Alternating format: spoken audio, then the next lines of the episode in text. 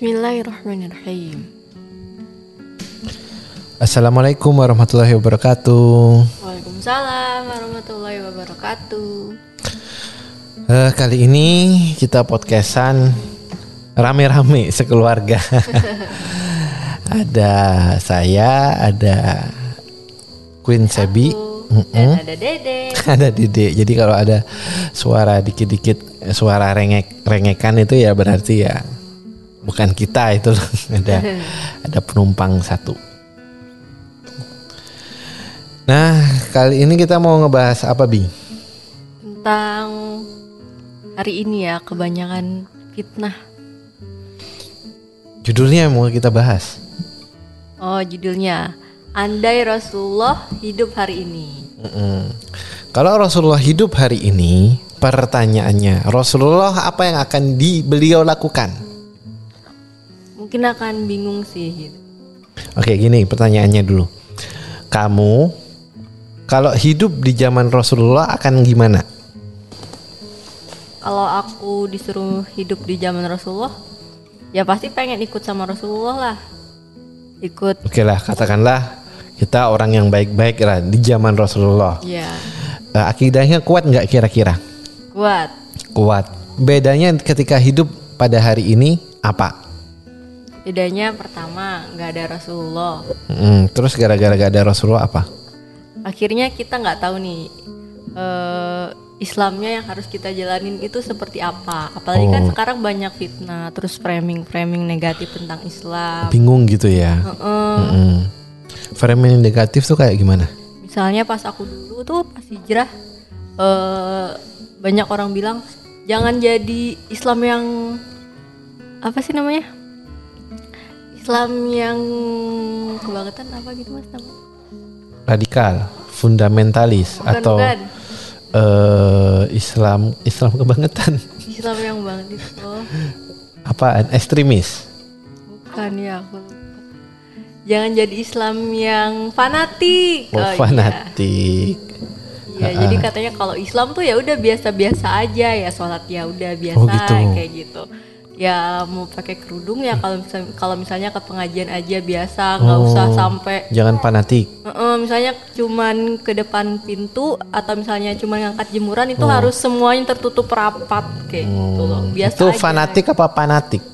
Fanatik. Oh, fanatik. Terus Ya. pintu apa pintu? Ya pintu lah. Oh iya, iya. Ya jadi jangan fanatik. Emang kalau kalau fanatik itu nggak boleh. Iya. Dulu tuh kayak gitu orang Oh. banyaknya. Contoh yang fanatik itu kayak gimana? Misalnya eh, pakai kerudungnya itu lebar-lebar, terus juga hitam-hitam, terus bercadar, Hmm. Waduh. bernikob kayak Mbak gitu. Ika berarti fanatik ya. Ya mungkin ya. Hmm. Jadi orang bilang tuh jangan fanatik banget lah kayak gitu. Misalnya setiap Hmm. hari ke pengajian. Dikit-dikit Islam, dikit-dikit Islam gitu ya, jangan fanatik. Kalau misalnya kita bicara apa, "Ih, nggak boleh loh.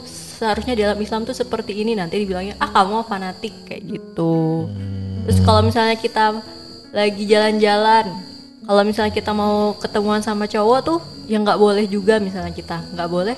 Tapi orang bilang nggak usah fanatik banget sih gitu. Oh, nggak boleh ketemuan, maksudnya berdua-duaan, gitu ya maksudnya. Kalau ketemu mah masa nggak boleh? Ya boleh. Maksudnya kalau buat main-main. Nah gitu ini loh. cowok nih. Iya, Ini kan masih kecil. Oh boleh kalau masih kecil. Oh, itu kan anak kamu kenapa ada boleh nggak bolehnya? Ya gitulah. oh jangan fanatik. Berarti menurut mereka Islam yang paling benar tuh yang kayak gimana? menurut mereka tuh nggak tahu juga karena standar mereka juga beda-beda tergantung dirinya gitu tergantung Hmm. adat kebiasaannya juga Oh bikin standar eh, subjektif masing-masing maksudnya. kayak gitu Oke, berarti menurut mereka kalau fanatik gak boleh, Rasulullah itu fanatik kan dikit-dikit Islam. iya padahal Padahal Rasulullah fanatik dikit-dikit Islam, dikit-dikit eh, keluar Quran, dikit-dikit keluar hadis. Iyalah, semuanya itu kan, kan- hadis itu kan terjadi karena mereka juga nggak tahu kan nggak tahu ilmunya kayak gitu nggak tahu sejarahnya Terus perasaan Sebi sendiri ketika eh, menjadi muslimah bukan di zaman Rasul tapi di zaman sekarang tuh kayak gimana sih? Awal-awal pas hijrah itu pasti berat.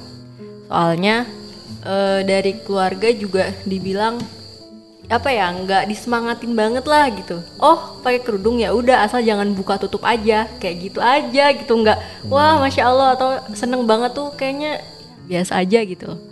Terus orang-orang manggilnya eh, ya ibu bu haji bu haji kayak gitu. Padahal kan kita masih muda gitu loh terus kalau misalnya kita ketemu orang baru pasti dipanggilnya tuh ibu. Padahal kan kita masih muda. Oh. ataupun misalnya kita ke main sama teman-teman kita beda sendiri kayak gitu. Pernah waktu waktu itu pas ada acara di sekolah terus temanku sampai bilang sampai ngetawain terus dibilang "Hahaha, mau ke kosidahan bi? Sampai segitunya Oh, kayak gi- gitu. Itu bikin malu ya, ya iyalah gitu. Minder gitu ya. Heeh. Apa sih gitu kan Hmm. gak enak banget bercandanya Terus akhirnya akhirnya ya udah kayak di hati tuh kayak ngerasa kok gitu sih dia padahal kan Islam tuh seharusnya kayak gini loh kita ke mana pun nunjukin identitas Islam kita kayak gitu asik. Terus akhirnya dipanggil Bu Haji gitu. ya biasanya kayak gitu Oh jadi eh, minder gitu ya. Hmm. Kalau zaman Nabi kira-kira minder nggak? zaman Nabi mungkin enggak sih karena orang-orang yang awal-awal masuk Islam kan akidahnya kuat Akidahnya kuat. Akhirnya nggak minder. Berarti kamu hijrah terus minder karena akidahnya tidak kuat. Iya kan waktu itu kan pas awal-awal hijrah kita belum belajar tentang akidah secara mendalam Berarti semua orang yang minder terhadap Islam pada hari ini itu karena akidahnya tidak kuat. ya mungkin bisa jadi Mungkin gini ya, ada faktor internal, ada faktor eksternal. ya eksternal juga ada Nah, bisa jadi akidahnya kuat, tapi tidak lebih kuat daripada eh, eksternal, sehingga dia minder. Kan banyak orang tuh pinter, kemudian dia ngerti ilmunya, dia di rumah soleh, tapi di luar nggak berani nampakkan identitas keislaman. Anda nggak kayak gitu? iya ada Ada. Mungkin bisa jadi dia punya pengalaman-pengalaman tertentu yang bikin dia bersikap seperti itu. Berarti itu eksternal yang kemudian berdampak terhadap internalnya. Paham ya? Jadi ada faktor internal, ada faktor eksternal. Nah, kalau kita ngomongin andai Rasulullah hidup di hari ini, berarti bukan problem internal yang kita omongkan. Karena Rasulullah gak mungkin masalah kan? iya lah Iya kan? Gak mungkin. Oh kenapa kok ide anda hidup hari ini, hari ini? Apakah Rasulullah akan minder? Nah, kalaupun seandainya Rasulullah ya mungkin punya problem ketika hidup di hari ini yang zaman hari ini eh, Muslim itu juga problemnya lebih banyak ya, lebih banyak daripada zaman sahabat itu yang jelas ada faktor eksternal tidak semata-mata internal. Ya, kenapa kok kok kemudian di zaman Nabi kata Sebi tadi kok solid karena internalnya sudah clear. Iya. Jadi apakah ada ujian eksternal, terpaan eksternal yang menimpa generasi sahabat dan Rasulullah ada nggak? ada Ada, tapi mereka bisa staff, tapi mereka bisa fight di situ, bisa kemudian mempertahankan. Kenapa? Internalnya jauh lebih kuat daripada terpaannya. ya kalau zaman sekarang kan beda Iya, terpaannya kuat-kuat banget. Internal kita, akidah kita, ya tercerai berai bagai bukan tercerai. ap- iya, ya nggak tahu gitu loh. Ada yang kuat, ada yang enggak. Pokoknya eh, random lah. Sekuat-kuatnya orang, tapi kalau kanan kirinya sesama Muslim juga suka goyang ya. Kadangkala kita juga ikut goyang kan ya. Keikut Kadang contoh, Sebi punya teman 10. Sebi sendiri gak mau pacaran. Nah sembilan temennya punya pacar semua. Goyang nggak kita? goya bisa jadi Goyang kan ya? Atau kita pergi berpergian na- naik mobil isi 12 orang. Kita mau sholat, sholat zuhur, minta ke masjid. 11 orang nggak mau sholat. Goyang nggak kita? goyah lah Goyah. Itulah yang kemudian eh, kita mungkin alami pada hari ini. Di mana yang namanya fitnah itu berdampak banyak berdampak terhadap internal kita masing-masing terhadap in, apa iman kita masing-masing. Karena fitnah itu sekarang terjadi begitu kuat. Kalau kita ngomongin tentang fitnah, di zaman Rasulullah fitnahnya sama nggak kayak sekarang? Kayaknya beda. Beda. Karena fitnah yang sekarang itu disebutnya sebagai fitnah kabir, fitnah yang besar. Nah, kapan fitnah yang besar itu dimulai? Fitnah yang besar itu dimulai atau startnya sesuai dengan isyarat Nabi. Nabi mengisyaratkan fitnah itu gak mungkin terjadi sampai ada sampai selama ada orang itu. Nah, orang itu Orang nanti eh, ya orang itu. Itu mengacu kepada sahabat ngelihat siapa maksudnya? Itu Umar. Maka Umar pernah bertanya kepada Abu Hudzaifah Ibnul Yaman tentang eh, apa ya? Peristiwa. pengen mengenang atau pengen murojaah hadis. Jadi eh, jadi pas itu Umar jadi Amirul Mukminin ya. Dia kan suka yang jadi Amirul Mukminin kan kadang kala eh, sering memang sudah kewajibannya ya ngasih nasihat. Berbincang-bincang di tengah para sahabat-sahabat Nabi gitu ya. Sahabat-sahabat Nabi. Siapa di antara kamu yang hafal sabda Rasulullah ketika menyebut-nyebut berbagai fitnah? Terus Heeh. Terus ada yang angkat tangan. Namanya Hudzaifah Ibnul Yaman. Aku hafal. Nah, aku hafal yang diucapkan oleh beliau. Tahu Hudzaifah Ibnul Yaman tuh? siapa tuh? Hudzaifah Ibnul Yaman itu salah satu intelijennya Nabi. Bin. Ya bin ya. Dia nyimpen rahasia Nabi. Oh. Jadi jadi bahkan dia itu satu-satunya sahabat yang megang daftar orang-orang munafik dari Nabi yang Umar sendiri gak tahu. Staf khusus Nabi berarti. Staf khusus, staf khusus ya kayak begitu ya. Jadi dia yang megang dokumen itu cuma dia. Abu Bakar gak tahu, Umar gak tahu. Jadi betapa amanahnya orang ini. Jadi kalau Rasulullah ngambil gak sekedar orang dipercaya ya. Kalau sudah nyimpen rahasia kayak gitu, orang dipercaya tapi kalau on ya keceplosan juga. itu ya. Dan orang dipercaya kalau kalau on ya ketika ditanya itu dokumennya mana saya lupa gitu. Enggak berarti memang ini orang yang memiliki intelijensi tinggi dan juga intelijensi tinggi yang seperti itu sangat tinggi itu dia juga amanah.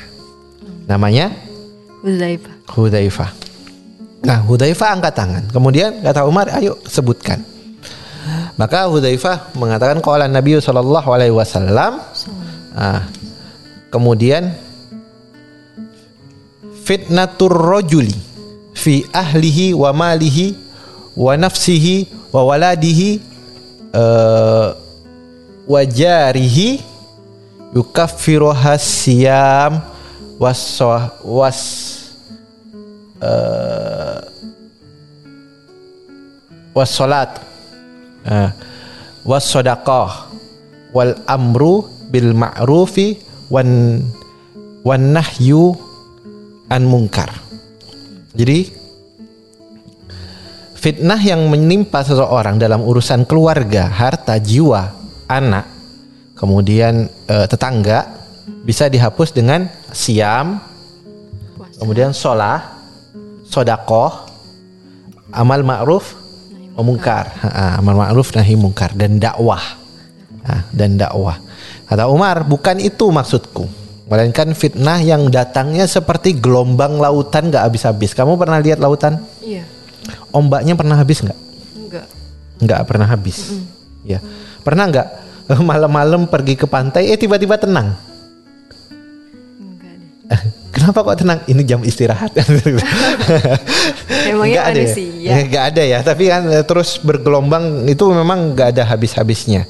Yang seperti gelombang lautan kata Umar. Aku minta hadis bukan yang ini. Ini juga fitnah. Tapi aku minta yang seperti gelombang lautan. Tadi kita bilang fitnahnya yang kabir.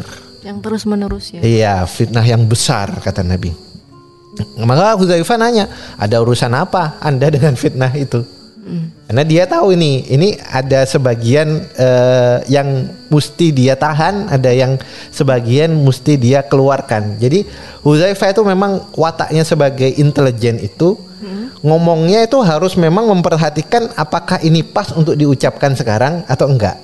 Momentumnya pas, meskipun boleh diucapkan, tapi gak asal jeblak apa yang dia tahu. Ini pinternya Abu Huzaifah ibnu Yaman. Maka dia mengkonfirmasi. Bayangkan ya, eh, ibaratkan staf khusus presiden nanya, dia balik nanya, kamu butuh apa? Lah kamu kamu ada urusan apa sama dokumen ini? Kalau ibaratkan kayak gitu ya. Saking amanahnya, saking amanahnya sama Rasulullah. Wahai Amirul Mukminin, eh, sungguh antara anda dan fitnah itu ada pintu yang terkunci. Pintu yang terkunci maksudnya apa? Nah, kemudian apa eh, maksudnya Umar sudah paham. Oh, Umar sudah paham. Sebenarnya semua paham. Kemudian Umar bertanya pintunya dibuka atau dipecah. Kok makin bingungnya? Bingung ya? Pintunya dibuka memang sudah waktunya untuk dibuka Ya. atau dibuka secara paksa. Mm. Dibuka memang kuncinya itu sudah sedang terbuka, grendelnya sedang terbuka. Dibuka sama yang yang megang kunci pintu itu atau nggak mau dibuka tapi dipaksa dibuka dari eksternal bukan internal. Berarti dari luar ya. Ya tadi kan kita bilang ada internal ada eksternal. Ini dibukanya internal sama pemegang kunci atau Ya. eksternal. Ternyata fitnahnya itu bukan dari Internal bukan bukan. internal, tapi dia dihajar pintu itu dari Paksa ya. luar. Mm-mm. Maka Hudzaifah mengatakan dipaksa, Oh, dia dipecah. Umar berkata, itu lebih pantas untuk tidak akan terkunci lagi selamanya. kok lebih pantas? Nah, jadi Rasul kan menjelaskan tuh nanti kalau sudah pintunya kebuka itu datang kayak gelombang gelombang gelombang gelombang. Ya. Umar bingung. Kalau memang ada pintunya, Mm. kenapa gak ditutup lagi? Iya. Nah, ternyata dijelaskan pintunya rusak. Rusak karena dibuka paksa dari dibuka luar. paksa dari luar. Paham ya? Ya. Maka eh, sahabat tuh seketika itu Umar selesai pergi. Sahabat nanya, apakah Umar itu tahu maksudnya? Mungkin kayak kamu ya, apa sih maksudnya itu sahabat yang lain ya? Tapi kan sebagian sahabat tahu ada. Itu kan sebagian masih hidup ketika Rasulullah memberikan isyarat. Iya. Kata Hudzaifah, Umar tahu. Umar pasti tahu. Nah, sebagaimana dia tahu siang dan malam. Setelah siang adalah malam.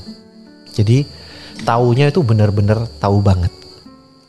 Cuma Umar pingin mengkonfirmasi apakah dia itu mati memang sudah ajalnya atau matinya sebagai seorang syahid. Masya Allah. Itu kan konfirmasinya. Konfirmasinya Umar. Jadi emang orang itu kalau sudah deket, kalau sudah imannya jadi, jadi bahasa-bahasanya itu tidak kadangkala banyak hal yang bikin kita yang imannya pas-pasan perlu muter otak dulu. Ini mereka gak gak ada ada gak dialog Umar? Hah hah hah gitu ya. Gak ada. Karena memang level imannya sama intelektualnya gak jauh beda. Ya, ya. ya kita ini udahlah intelektual gak jelas iman apalagi. Ya iya. Udah bego gak beriman gitu. Kira-kira kayak begitu ya. Pede pula gitu. Nah jadi Umar itu mengonfirmasi ketika ternyata dia nanti syahid. Dan nanti ketika Umar akan syahid apa yang dipastikan sama Umar? Umar kaget nggak kalau dia ditusuk? Enggak, Enggak, justru Umar berdoa. Karena dia udah minta sih ya. dia minta. Dan ketika itu diintip sama Hafsah minta doanya Umar apa? Minta diwafatkan dengan syahid. Nah, minta diwafatkan sebagai seorang syahid di kotanya Nabi. Ya, terus orang-orang tuh kayak Ah. mana bisa? gitu. Hafsah kan bingung. Lah mana bisa? Kalau kamu wafat di kotanya Nabi berarti kotanya Nabi sedang dalam keadaan tidak aman. Sekarang pada faktanya kita bahkan melakukan pembebasan-pembebasan negeri-negeri yang tidak mengenal Islam kita Islamkan. Di luar apalagi di luar kita perkasa apalagi di dalam mana bisa. Nggak taunya ternyata ada penyusup eh, yang eh, nusuk Umar dari belakang pada saat dan sholat apa yang dikonfirmasi sama sama Umar? apa mas Yang dikonfirmasi muslim atau bukan muslim? oh iya bukan lah pasti Nah, bukan. Kemudian alhamdulillah Allah telah menjadikan aku sebagai seorang syahid. Karena kalau yang dibunuh muslim Umar gak, gak lega. Jadi jangan-jangan dia gak syahid. Jadi Jangan-jangan dia memang pantas dibunuh gitu kan ya. Ket- Ketika sudah dikonfirmasi emang orang kafir yang ngebunuh, nah, maka Umar jadi lega. Alhamdulillah. Kita balik lagi di pembahasan fitnah. ya Pertanyaan sekarang, kira-kira kenapa yang dipilih sebagai pintu fitnah itu adalah Umar? kenapa ya aku nggak tahu Oke, oke gini, tak ganti pertanyaannya. Sesuatu yang menonjol apa yang Umar miliki, oh iya, iya. tapi tidak eh, semua sahabat itu punya? Al Furqon ya pembeda Hmm, Al Faruq dari Al Furqon. Al Faruq. Julukan Abu Bakar, Asidik Asidik, Rasulullah, Al Amin Al Amin, Umar, Al Faruq paham ya. Jadi ada sifat yang menonjol. Umar itu Al Faruq. Dengan kata lain bahwasannya kalau kita menghadapi fitnah, modal yang paling utama, skill yang paling utama untuk menghadapi fitnah itu adalah kemampuan furqon, kemampuan untuk membedakan gitu. kemampuan untuk membedakan. Dan Umar sangat paham betul untuk membedakan. Karena Umar yang membedakan ini kan kafir, ini jadi Umar itu apa ya? strict orangnya. tajam ya Ta- tajam juga, kemudian instingnya juga bagus, ilmunya juga eh, luar biasa di atas rata-rata, dan dia komitmennya luar biasa, komitmen terhadap syariah. Jadi skill atau modal utama untuk menghadapi fitnah adalah pembeda kemampuan membeda. Bukankah ketika kita mendapatkan fitnah, masalah yang paling nggak bisa kita lakukan adalah membedakan mana Iya. yang benar, mana yang salah. ini tuh hoax apa enggak sih Betul, gitu betul. Hari ini pun kita nggak tahu ya mana yang benar, mana yang yang salah. iya Gitu kan? kalau dibilang hoax tapi kok kayaknya kebanyakan orang mempercayainya ya gitu. Iya, jadi kan bingung. Oke, nanti kita akan bahas itu. Awal mula fitnah yang kabir itu dimulai sejak wafatnya Umar berarti. Betul ya?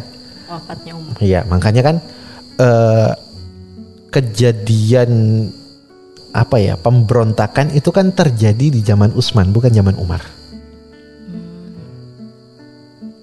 pemberontakan yang mana tuh Pemberontakan kan Utsman dibunuh karena iya, iya. pengupungan. Eh, ada ada kudeta, ada segala macam itu kan dimulai Pokoknya startnya banget ya Utsman. Kenapa? Karena pintu fitnahnya kebuka.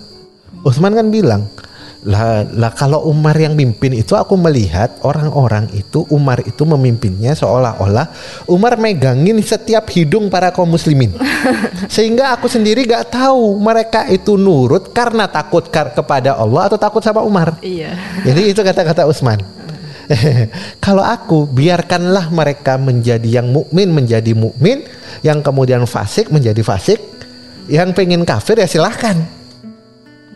Jadi bukan bukan nggak berdakwah ya, tapi kalau mereka pengen pengen jadi orang kafir dari setelah beriman, ya wes pilihanmu, ada konsekuensinya. ada hukum ah. Kalau Umar itu mengkontrol. Jadi orang munafik itu gimana caranya dia pengen jadi munafik tapi minder sama munafiknya. itu gaya kepemimpinannya eh, Umar. Umar. Maka ketika Umar wafat, benar tuh gak ada gerbangnya. Nah nanti klimaksnya atau penutup daripada fitnah yang kabir itu adalah kira-kira apa? kiamat penutup kan Hmm, fitnah yang kabir itu bukan kiamat klimaksnya. oh klimaksnya bukan Kiamat itu bukan disebabkan fitnah, tapi disebab rusaknya di hari kiamat ya. Ya. Karena disebabkan agama Islam sudah diangkat. Memang nggak ada agama Islam. Quran udah bersih, nggak ada. Tapi bukan bukan fitnah. Mm. Nah, maka fitnah ditutup berarti sebelum kejadian hari kiamat. Iya, iya. Momen apa kira-kira?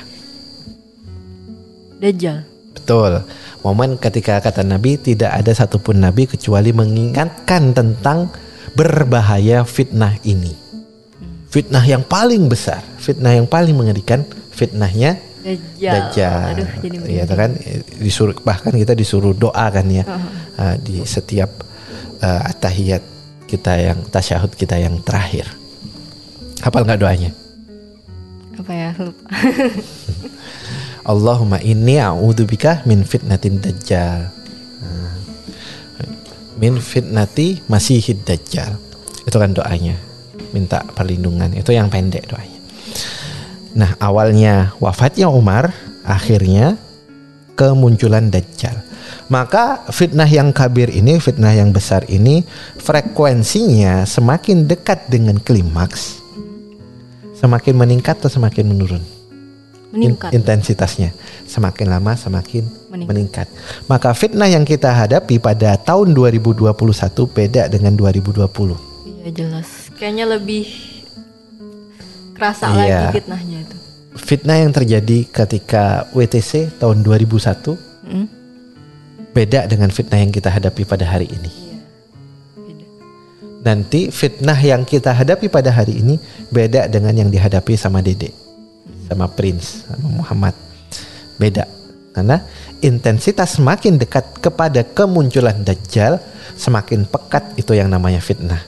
Dan Nabi Shallallahu Alaihi Wasallam sudah nyebutin dalam eh, hadisnya, hadis riwayat Ahmad.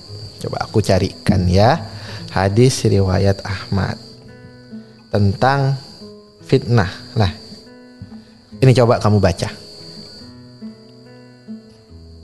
Bisa nggak baca eh, itunya dari kola Kola. dan jari atas dari Kola ya Rasul. dari, dari kola Rasul. Kola ya Rasulullah, inna kunna fi syari fadahaballahu bidzalika syari wa ja'a bil khairi ala yadaika fahal ba'dal khair min syari qala na'am. Qala ma huwa qala fit, fitatun. Fitanun. Iya, betul. Kola fitanun. Terus Qala fitanun kaqita'il laili muzlimi yatba'u ba'duha ba'dun ta'tikum mustabihatan kawujuhil baqari la tadruna ayyamin ayyi artinya telah menceritakan kepada kami Abu Al-Mughirah telah bercerita langsung kepada- ketika Rasulullah bicara. Oh ya, wah.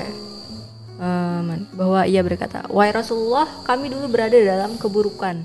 Kemudian Allah melenyapkan keburukan itu, lalu ia membawa kebaikan melalui tangan Tuhan. Apakah setelah kebaikan ini ada keburukan?" Rasulullah Shallallahu alaihi wasallam bersabda, "Ya, Ada. ya. Ya ada."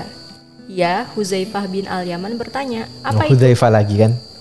Nah, terus Apa itu Rasulullah Shallallahu Alaihi Wasallam bersabda?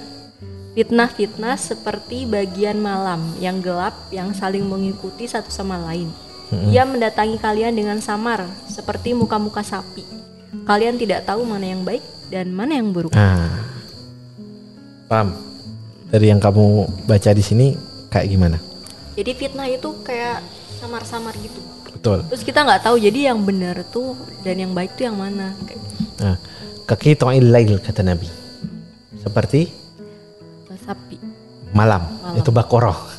kekito'il lail. Seperti malam. Tadi Umar seperti gelombang yang nggak selesai. Nah, di sini Rasulullah memberikan analogi yang berbeda. Kekito'il lail. Walaupun memang sumbernya sama dari Nabi. Kekito'il lail muslimina muslimi yatsba'u ba'duha. Jadi sudah seperti malam dia datang beriringan. Jadi udah gelap, didatengin lagi makin gelap, dikasih lagi makin gelap, makin gelap, makin gelap, gelap, gelap sampai kalian nggak bisa membedakan mana yang gelap, mana yang baik, mana yang buruk. Kalau malam gelap nih malam, kita nggak punya lampu, mati lampu, bulan juga nggak ada, kita bisa bisa membedakan nggak Enggak. mana ini sandal kamu, mana ini sandalku, Enggak. mana yang harus kita pakai. Ya sembarang. Ya, maksudnya mungkin kita bisa meraba ya. Eh, akan tetapi berarti kemampuan mengindra kita, kemampuan kemudian mengidentifikasi kita hampir berkurang seutuhnya. Iya. Hanya pakai kemampuan sedikit yang tersisa daripada kita. Iya dan itu pun kan kayak ya nggak bisa ditebak ini bener apa enggak sih yang Ah, kita betul. pegang. Paham ya? Dan dia datang sedengan samar-samar. Remang-remang. Seperti sapi. Kenapa kok dipilih sapi?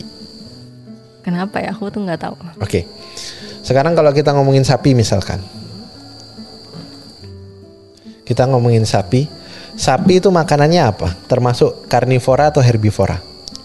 Ya herbivora, Herbivora. rumput-rumput. Mana yang lebih berbahaya? Karnivora atau herbivora? Karnivora. Karnivora kenapa? Karena kan dia bisa makan daging kan. Misalnya singa. Iya, karena dia punya potensi untuk menjadi buas. Kenapa kok herbivora lebih aman? Karena yang dimakan cuman Iya. tumbuh-tumbuhan. Dia punya potensi untuk jadi lebih jinak. Maka kenapa kok dipilihnya sapi? Nah, saya beranggapan bahwasannya kok dipilihnya sapi salah satunya adalah karena fitnah itu datang kepada kita dengan rupa yang jinak, Oh dengan smooth gitu ya. dengan smooth padahal bahaya. Hmm, iya iya. Kita mah fan-fan aja baca baca tiap hari fitnah seliweran di media sosial, hoax seliweran. Kita gak ngerasa itu bahaya. Kita gak merasa apa radar ancaman kita gak bunyi. Iya. Kayak ada sapi loh, kita lari nggak kalau lihat sapi? Enggak. Enggak, kalau lihat macan. Ha, udah dari jauh tuh udah kalau lihat ular, apalagi. iya padahal belum tentu ular bisa lari sekencang kita kan. Tapi kita lari. Kenapa? Karena dia buas. Tapi ini fitnah sebenarnya buas, tapi rupanya adalah sapi. Jadi kita ng- nggak ngerasa terancam gitu. ya. Betul. Betul gitu ya, itu fitnah. Dan dia datangnya malam hari. Kita gak bisa membedakan. Ini sapi, ini kambing, ini kerbau, atau ini benteng, banteng.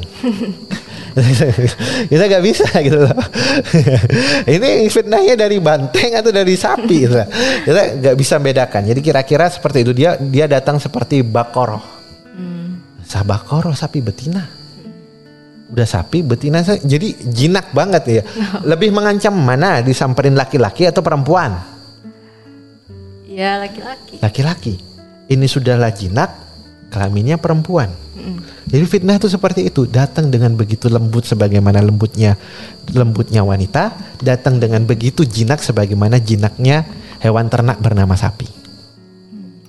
Insya Allah ya. Ya, itu kan ngeri banget ya. Maka kemudian Nabi Shallallahu Alaihi Wasallam eh, di banyak hadis. Aduh, Allah Akbar. oh ya ini bentar ya, bentar. Ya, ada ada orang yang sedang menganggap kabel headphone itu sebagai ular. Jadi dia waspada. Iya, iya. Ya, jadi fitnah itu seperti malam yang datang lagi, datang lagi, makin gelap, makin gelap, makin gelap. Jadi seolah-olah sudahlah gak berhenti-berhenti, keadaannya makin parah. Iya iya. Paham ya? Kita kan kadang eh, fitnah atau hoax yang satu belum selesai, Udah datang lagi. datang yang lain. Jadi belum terkuak yang satu itu bener apa enggak gitu kan ya mas? Terus udah datang hoax yang baru Oh, oh, atau berita yang baru dan kita nggak tahu juga ini sebenarnya bener atau salah sih. Terus ujungnya akhirnya kayak gimana sih? Gitu.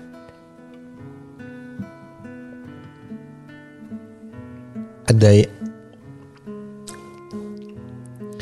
jadi belum terkonfirmasi datang lagi datang lagi, datang lagi, datang lagi. Dan kata Nabi tadi, kalian nggak tahu mana yang benar, mana yang salah. Emang kayak gitu tuh ujungnya. Oh ujungnya tuh kayak gitu ya.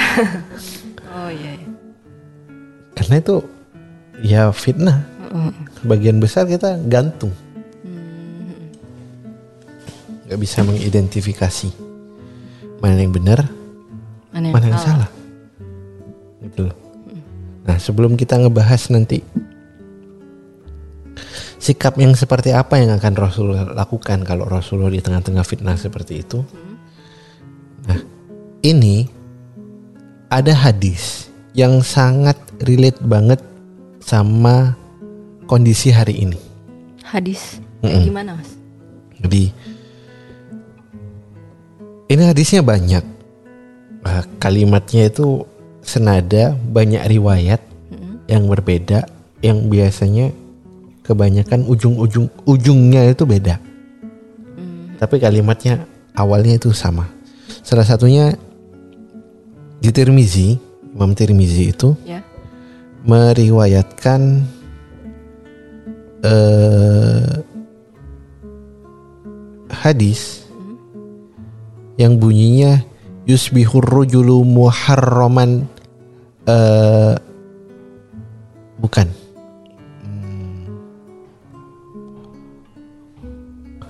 aku mau coba Ya. eh, start dari hadisnya Imam Ahmad ya, Kayak gimana? jadi hidayah hadisnya Imam Ahmad itu bunyinya kola kata Nabi Shallallahu Alaihi Wasallam badiru fitanan kakitoin lail. Bersegeralah beramal sebelum datangnya fitnah seperti sepenggalan malam yang gelap gulita. Sepenggalan malam Gelap. yang gelap gulita. Adalah malam nggak utuh. Ini gelap gulita. Gelap. Dan tadi datang lagi datang lagi datang lagi beriringan sampai kita itu nggak kayak nggak dikasih nafas itu nggak dikasih istirahat dikasih fitnah fitnah fitnah fitnah fitnah terus. Oh iya. Nah Maksudnya dari hadis itu sama berarti kayak yang sebelumnya tadi sama ini saling menguatkan mau kalimatnya yang awal dengan yang kedua ini semakna. Kalau yang tadi yang Nabi Shallallahu Alaihi Wasallam kemudian memberikan analogi eh, apa sapi Sapi. Ya. Sapi. fitnah fitnah datang seperti bagian malam yang gelap yang saling mengikuti satu sama lain. Nah ini yang hadis ini disuruh cepat-cepat beramal sebelum fitnah itu datang. Kenapa? Karena semakin kuat fitnah itu datang, eh, fitnah eksternal itu datang, semakin sulit kita dalam beramal. Semakin sulitnya tuh karena Karena enggan, karena bingung, karena kemudian nggak ke-trigger untuk beramal.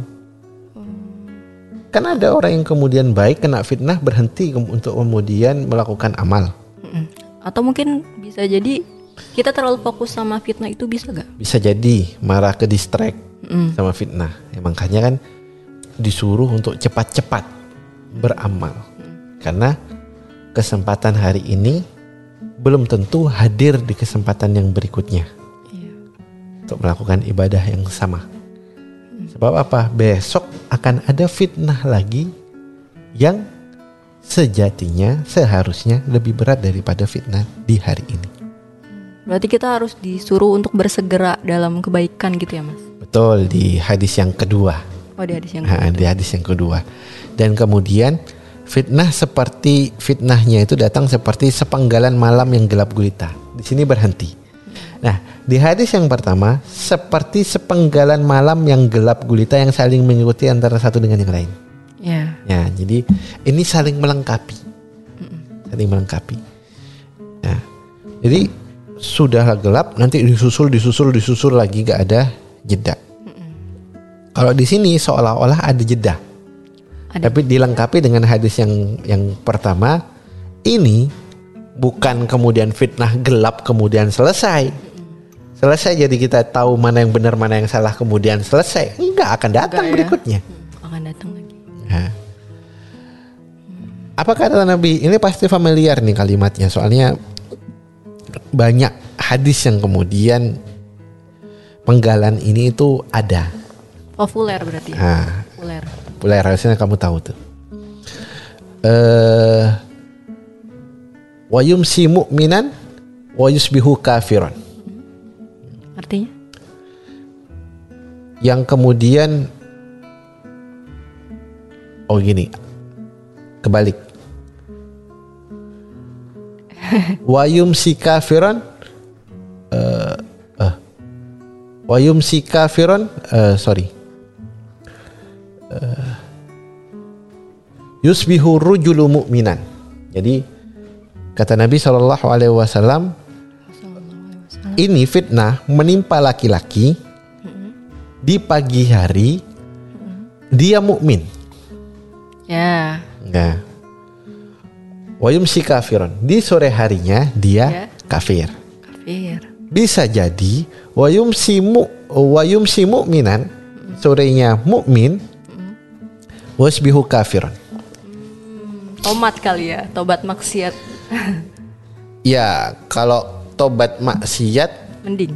itu eh, masih mending karena maksiat tidak membuat kekafiran. Oh iya iya. Tapi Paham ini ya? beda ya. Tapi ini kafir. Dibilangnya kafir. Ya. Eh, ini lebih parah daripada orang nggak sholat. Karena parahnya tuh seberapa parah? Emang dia melakukan apa gitu? Oke. Orang orang nggak sholat Hmm? Itu termasuk fasik, zolim atau mu- munafik. Dia muslim ya? Mana? Hmm, munafik ya. Tergantung niatannya. Tapi kan niat nggak bisa dilihat. Iya, makanya identifikasinya kan beda. Identifikasinya beda.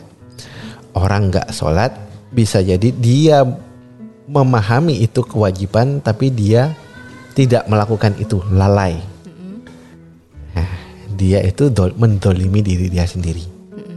Minimal dia fasik, Nah, suka melakukan keburukan.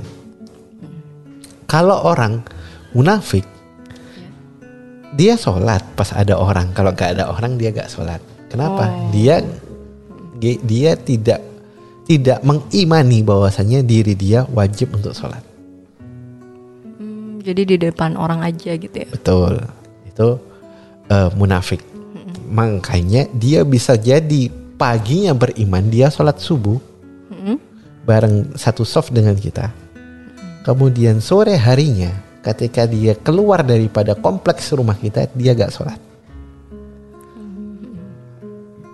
Dia munafik. Ya. Nah, kenapa kok mereka melakukan itu? Nah, munafik bukan dalam konteks ibadah saja, tapi dalam dalam ini konteks konteks eh, fitnah. Jadi konteks keberpihakan dia terhadap eh, Allah dan Rasulnya dia tidak komitmen. Oh, keberpihakan seseorang juga itu menentukan dia munafik apa enggak gitu ya. Ya. Ada yang kemudian eh, munafik itu kan ada yang mu- munafik yang hakiki, Ya. ada munafik yang eh, nggak hakiki. Yang pertama, yang hakiki itu namanya eh, nifak. Munafik kan dari nifak ya. Nifak i'tiqadi. Dia melakukan kemunafikan karena sebab keyakinannya memang begitu. Oh, keyakinannya. Ha-ha. Ada yang kemudian nifak amali, ya Perbuatan berarti. perbuatannya saja gitu loh, tapi tidak diyakini. Dia paham itu salah. Paham itu salah berarti dia sadar. Dia sadar Ya, ya. atau kata hadis nabi, hadis nabi itu ada empat hal yang yang jika terdapat dalam diri seseorang dia termasuk seorang munafik. Apa aja tuh? Nah, yang pertama hmm, eh, dipercaya dia berkhianat. Oh, iya. Nah, ini sadar maupun tidak sadar. Tapi dia tidak mendustakan Allah. Ya, Dia tidak berkhianat kepada Allah dan Rasulnya. Ya. Dia khianat sama rekannya. Yang kedua, jika berbicara dia berdusta. Ini amali. Ini ciri-ciri. ya. Ini pintunya untuk menjadi eh, nifak i'tiqadi. Pintunya berawal dari sini. Iya.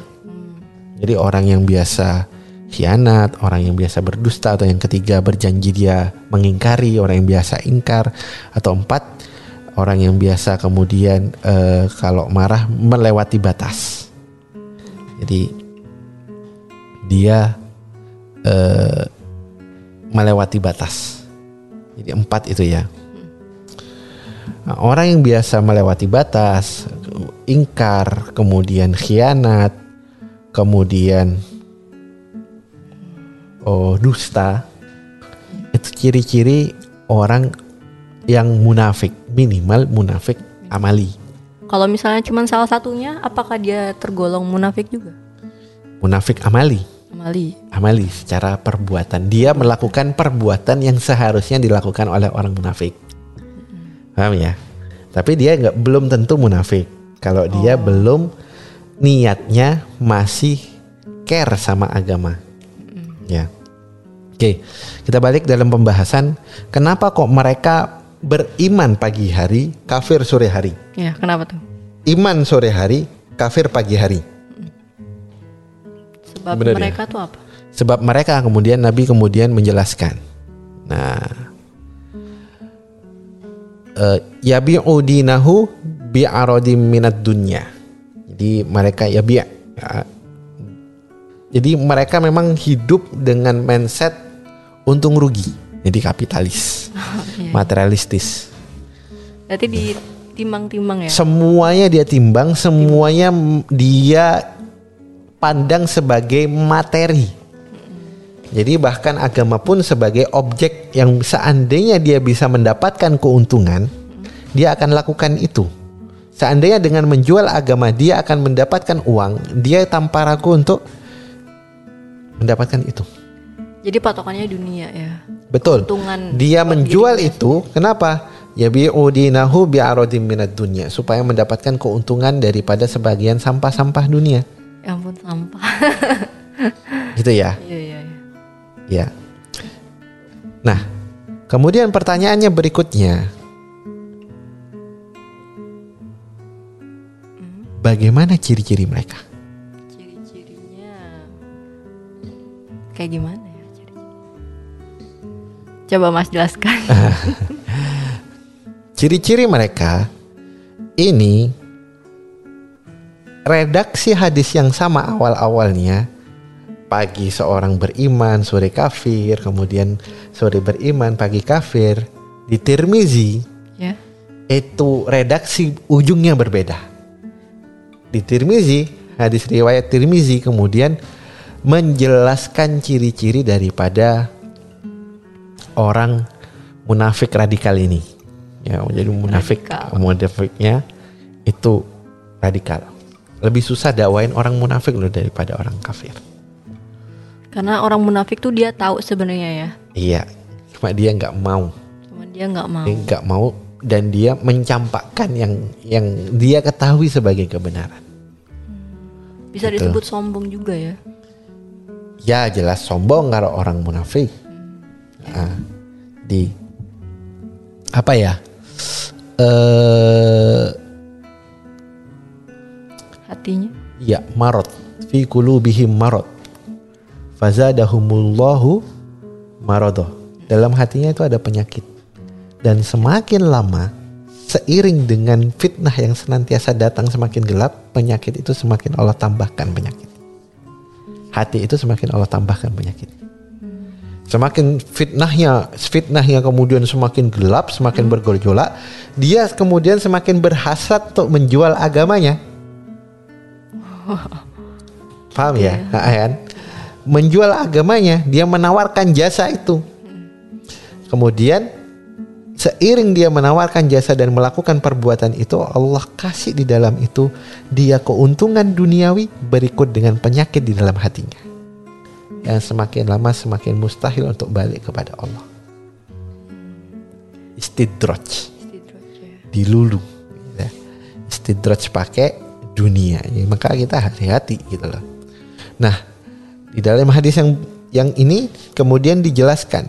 Kita langsung saja dijelaskan apa ciri-ciri mereka. Beliau kemudian bersabda di pagi hari seorang mengharamkan darah saudaranya, mengharamkan kehormatan dan harta saudaranya, saudara seiman, tapi di sore hari menghalalkannya.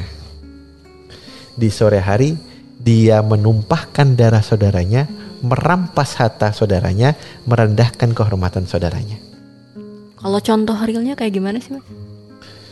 Eh dia menjegal kalau kata Ustaz Somad menjegal kawan seiring menggunting dalam lipatan menusuk dari belakang. Paham ya? Dia dia khianat, mengkhianati teman sendiri. Contohnya eh ya apa ya? Dia rela memfitnah saudaranya untuk kepentingannya dia sendiri. Oh iya, karena balik lagi ke tadi ya, kepentingan dunia. Iya, dia di Dia depan menimbang gitu. nah, dia di depan baik. Tapi bisa jadi dia berperan deng- berperan atas apa ya pencemaran nama baik saudaranya. Dia bilang aku mukmin, tapi aku gak percaya sama ustadz itu. Ustadz itu melakukan ini ini ini ini datanya. Dia selingkuh, dia begini begini begini. Saya muslim, tapi saya tidak suka dengan ustadz itu. Nah, kebayang? Iya, iya. Ah, iya. Saya sebagai seorang muslim tapi saya tidak setuju dengan sikap eh, Syiah yang mengatasnamakan agama untuk melakukan ini. Saya tidak setuju eh, saya muslim tapi saya tidak setuju dengan istilah kafir yang digunakan. Misalnya kayak gitu. Iya, iya. Paham ya? Atau dia mencelakakan bahkan mengambil nyawa saudaranya. Dia menjadi eh, salah satu tim dalam misalkan eh, apa ya per- penumpahan darah terhadap seorang muslim. Dia main di belakang. Ngeri banget ya. Ngeri banget. Ngeri banget ya pengkhianatan pengkhianatan itu kan banyak sejarahnya dalam eh, banyak dalam sejarah eh, muslimin dan juga eh, di hari ini pun itu tidak mungkin lepas dengan kata pengkhianatan pengkhianatan seperti itu. Atau sebaliknya kata Nabi di pagi hari dia menghalalkan eh, menghalalkan darah saudaranya, dia jahat, dia kemudian eh, merampas hartanya, dia kemudian eh, merendahkan kedudukannya, tapi di sore hari dia mengharamkannya.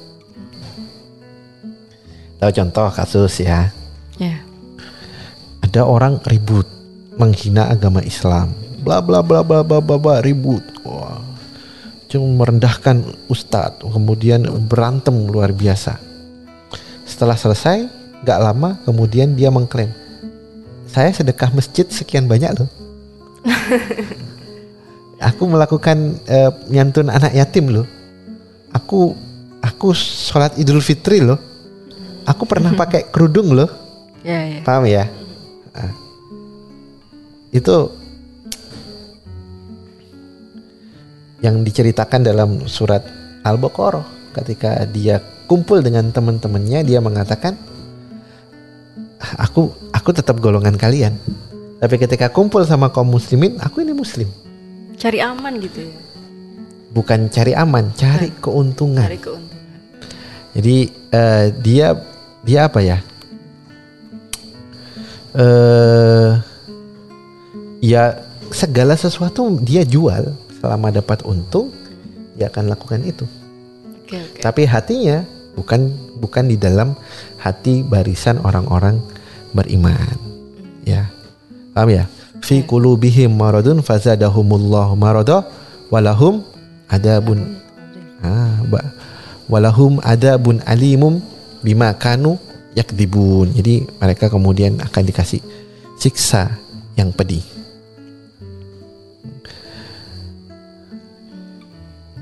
Kemudian apa apabila kemudian dikatakan kepada mereka berimanlah, mereka akan menjawab Ya, saya beriman. Ha, wa idza qila lahum aminu kama amanan nasu qalu anu'minu kama amanas sufaha. Tapi kata Allah, ala innahum humus sufa'a walakin la ya'lamun. Mereka itu sesungguhnya orang-orang yang bodoh.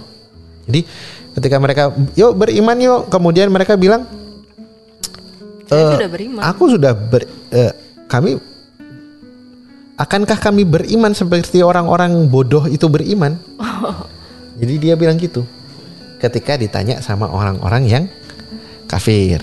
Tapi ketika ditanya dengan orang-orang yang mukmin, wa idza qila lahum la tufsidu fil ardi qalu innama nahnu muslihun. Jadi eh, jangan buat kerusakan loh aku justru kita ini memperbaiki ya Wa minan nasi may yaqulu amanna billahi wa bil yaumil akhiri wa hum bimu'mini. Nah, di antara manusia ada yang mengatakan kami beriman pada hari kiamat. Kami beriman sama Allah, kami beriman sama agama ini. Wa kata Allah wa hum bimu'minin. Dia bukan bagian dari mukmin, Jadi kita kayak gak dianggap gitu. nggak dianggap sama Allah. Oh. Kenapa kok gak dianggap sama Allah? Oh Allah jahat dong? Enggak, karena mereka terlebih dahulu tidak menganggap Allah. Oh ya, jadi ciri-ciri mereka seperti itu. Kemudian apa lagi?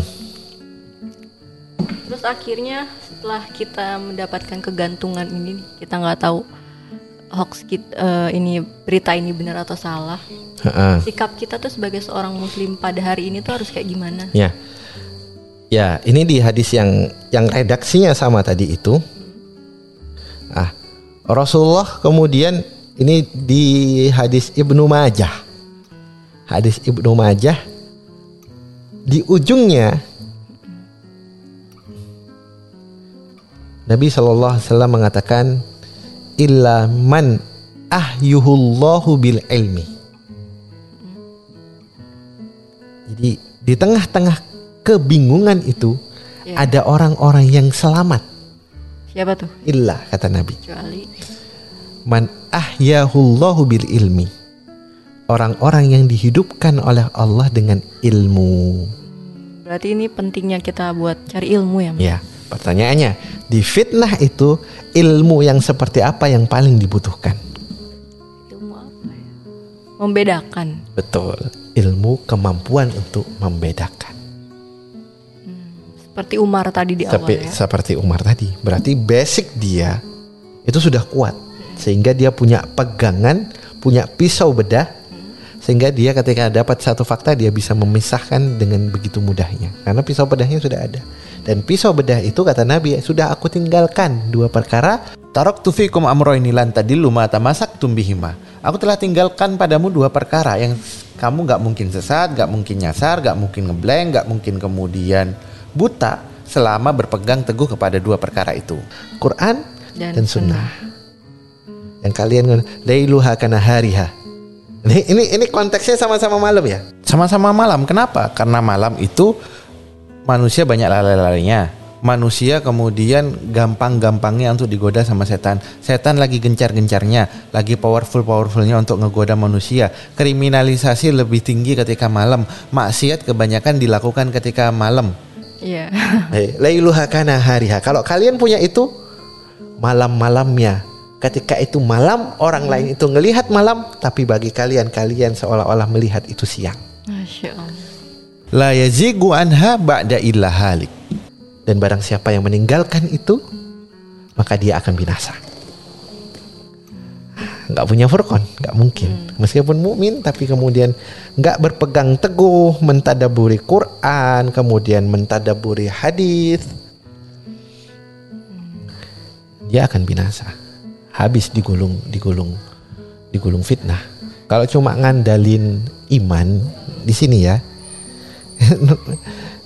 Rasulullah gak mengatakan illa illa man ahyahullahu bi, bi iman bi ilmi Berarti nggak cukup Nggak dengan iman. cukup dengan iman tapi Tapi juga, juga perlu iman ilmu dan ilmunya lebih spesifik apa? Kita kembalikan di cerita awal tadi tentang siapakah yang paling layak untuk jadikan pintu. Nah, itulah keunggulan orang yang dijadikan pintu itulah yang paling dibutuhkan dalam konteks fitnah ini. Makanya menuntut ilmu itu dari buayan hingga liang lahat ya. Bro. Betul, penting banget menuntut ilmu itu gak ada ujung-ujungnya, gak ada selesai-selesainya. Oke, sebagaimana pertanyaan uh, Sebi tadi, terus apa yang harus kita lakukan? Ya, apa tuh? Apa yang harus kita lakukan? Kalau kita ini gak berilmu misalkan, kalau hmm. kita ini awam misalkan, ataupun misalnya kita mau tahu nih kita mau cari ilmu tapi kita nggak tahu kita harus mulai dari mana sih sebenarnya? Kayak gitu. Kita nggak punya ilmu tapi kita mau belajar ilmu tapi kita nggak tahu ilmunya itu kita harus belajarnya dari mana dulu? Apa belajar Qurannya dulu? Apa oh. belajar uh, apanya gitu Iya jelas kita belajar dua hal yang paling dibutuhkan itu Nah, kalau konteksnya apa? Ya konteks sebagaimana saya bilang tadi. Kenapa kok sahabat Nabi itu kuat? Karena akidahnya kuat. Karena pondasi di atas semua pondasi itu adalah akidah. Akidah.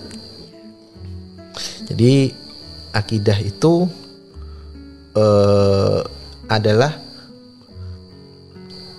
aspek utama yang mesti dikejar bagi seorang yang berakal berilmu. Nah, itu akan menjadi basic uh, kita memandang segala sesuatunya. World view gitu ya. Menilai segala sesuatunya. Kacamata kita itu tergantung daripada akidah kita. Akidah kita.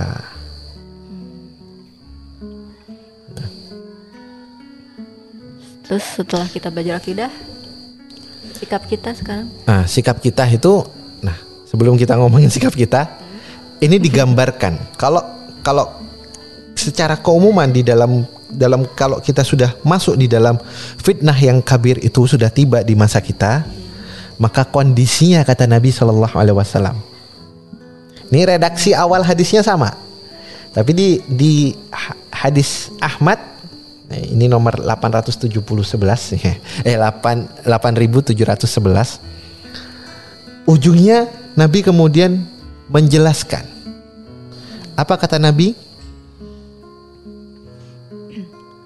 Pada hari itu sedikit yang berpegang dengan agamanya. Sedikit ya. Iya, kata Nabi yang tadi hmm. kalau ninggalin agamanya dia akan binasa. Kalau pakai agama dia akan terang benderang. Malam semalam-malam seperti apa pun seperti apa pun fitnahnya dia akan menaik itu sebagaimana siang. Tapi Sayangnya, kebanyakan orang meninggalkan agamanya. Apa kemudian lanjutannya? Kalau orang sudah meninggalkan agamanya, seperti orang karena memegang agama pada hari itu seperti orang yang memegang bara api.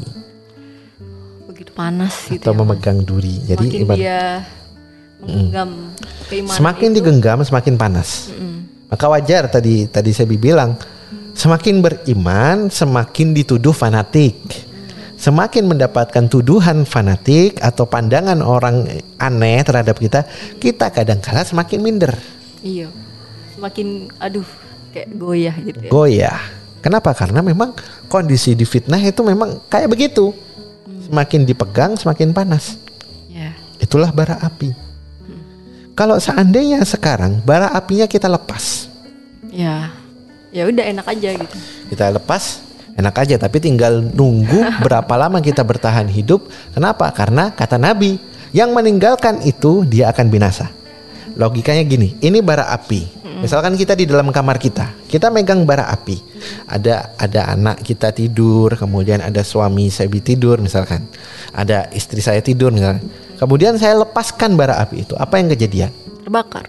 Terbakar semuanya dan kita semua itu menjadi binasa. Hmm, iya, iya. Memang harus dipegang gitu. Memang harus dipegang.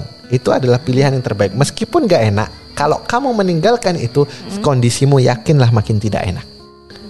Gak ada pilihan lain selain iya. kita harus memegang bara api itu berarti. Gak ada pilihan lain kecuali kita memang sudah fasenya untuk memegang bara api itu. paham ya nah kemudian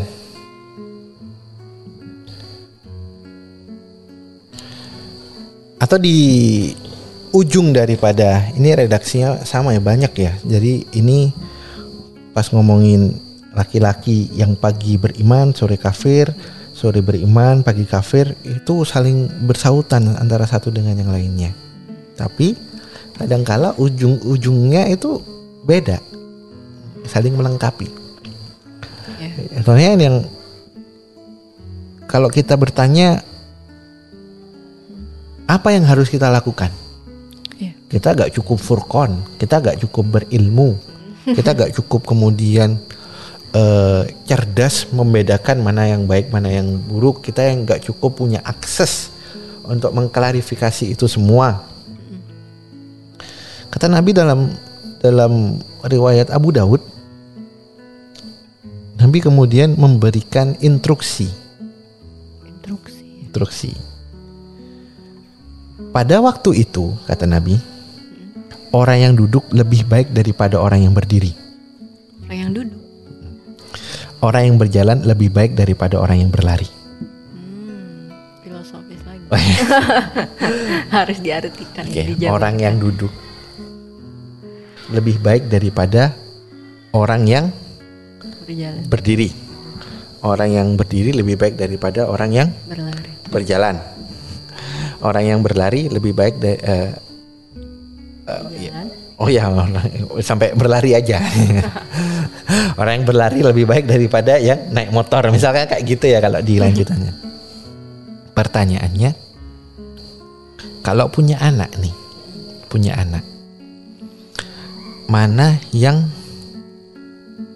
membutuhkan kewaspadaan paling tinggi antara fase ketika anak masih bisa rebahan, masih kemudian duduk, kemudian bisa jalan, kemudian bisa lari. Bisa lari. Bisa lari. Kenapa? Karena kalau misalnya dia udah bisa lari, kita nggak bisa tuh ngediamin dia di suatu tempat. Harus- Pasti dia pengen bergerak berlari gitu. Harus waspada, waspadanya lebih tinggi. Kenapa? Karena kalau dia sudah bisa eh, duduk, biasanya kalau bayi sudah bisa duduk, dia bisa ngerangkak ya. Dia bisa ngerangkak, berarti dia bisa ngerangkak, dia bisa ambil barang-barang yang yang itu barang-barang itu bisa dia jatuhkan, bisa dia rusakkan barangnya, bisa menimpa dia. Jadi area jangkauan dia lebih luas daripada ketika dia masih ti- tiduran. Kalau sudah bisa berjalan, dia bisa buka pintu sendiri. Iya. Dia jadi area dia gak cukup ada di rumah saja, tapi bisa di halaman, bisa seluruh kompleks menjadi wilayah dia. dia pengen mengeksplor dunia luar gitu. Betul. Jadi explore dunia luar lebih luas daripada itu.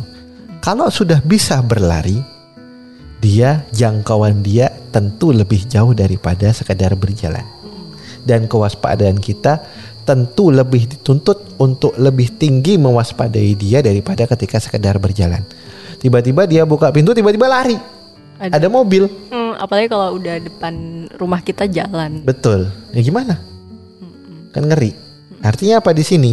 Orang yang duduk, orang yang berdiri, orang yang berlari itu semakin minimal daya dia semakin baik di hari itu.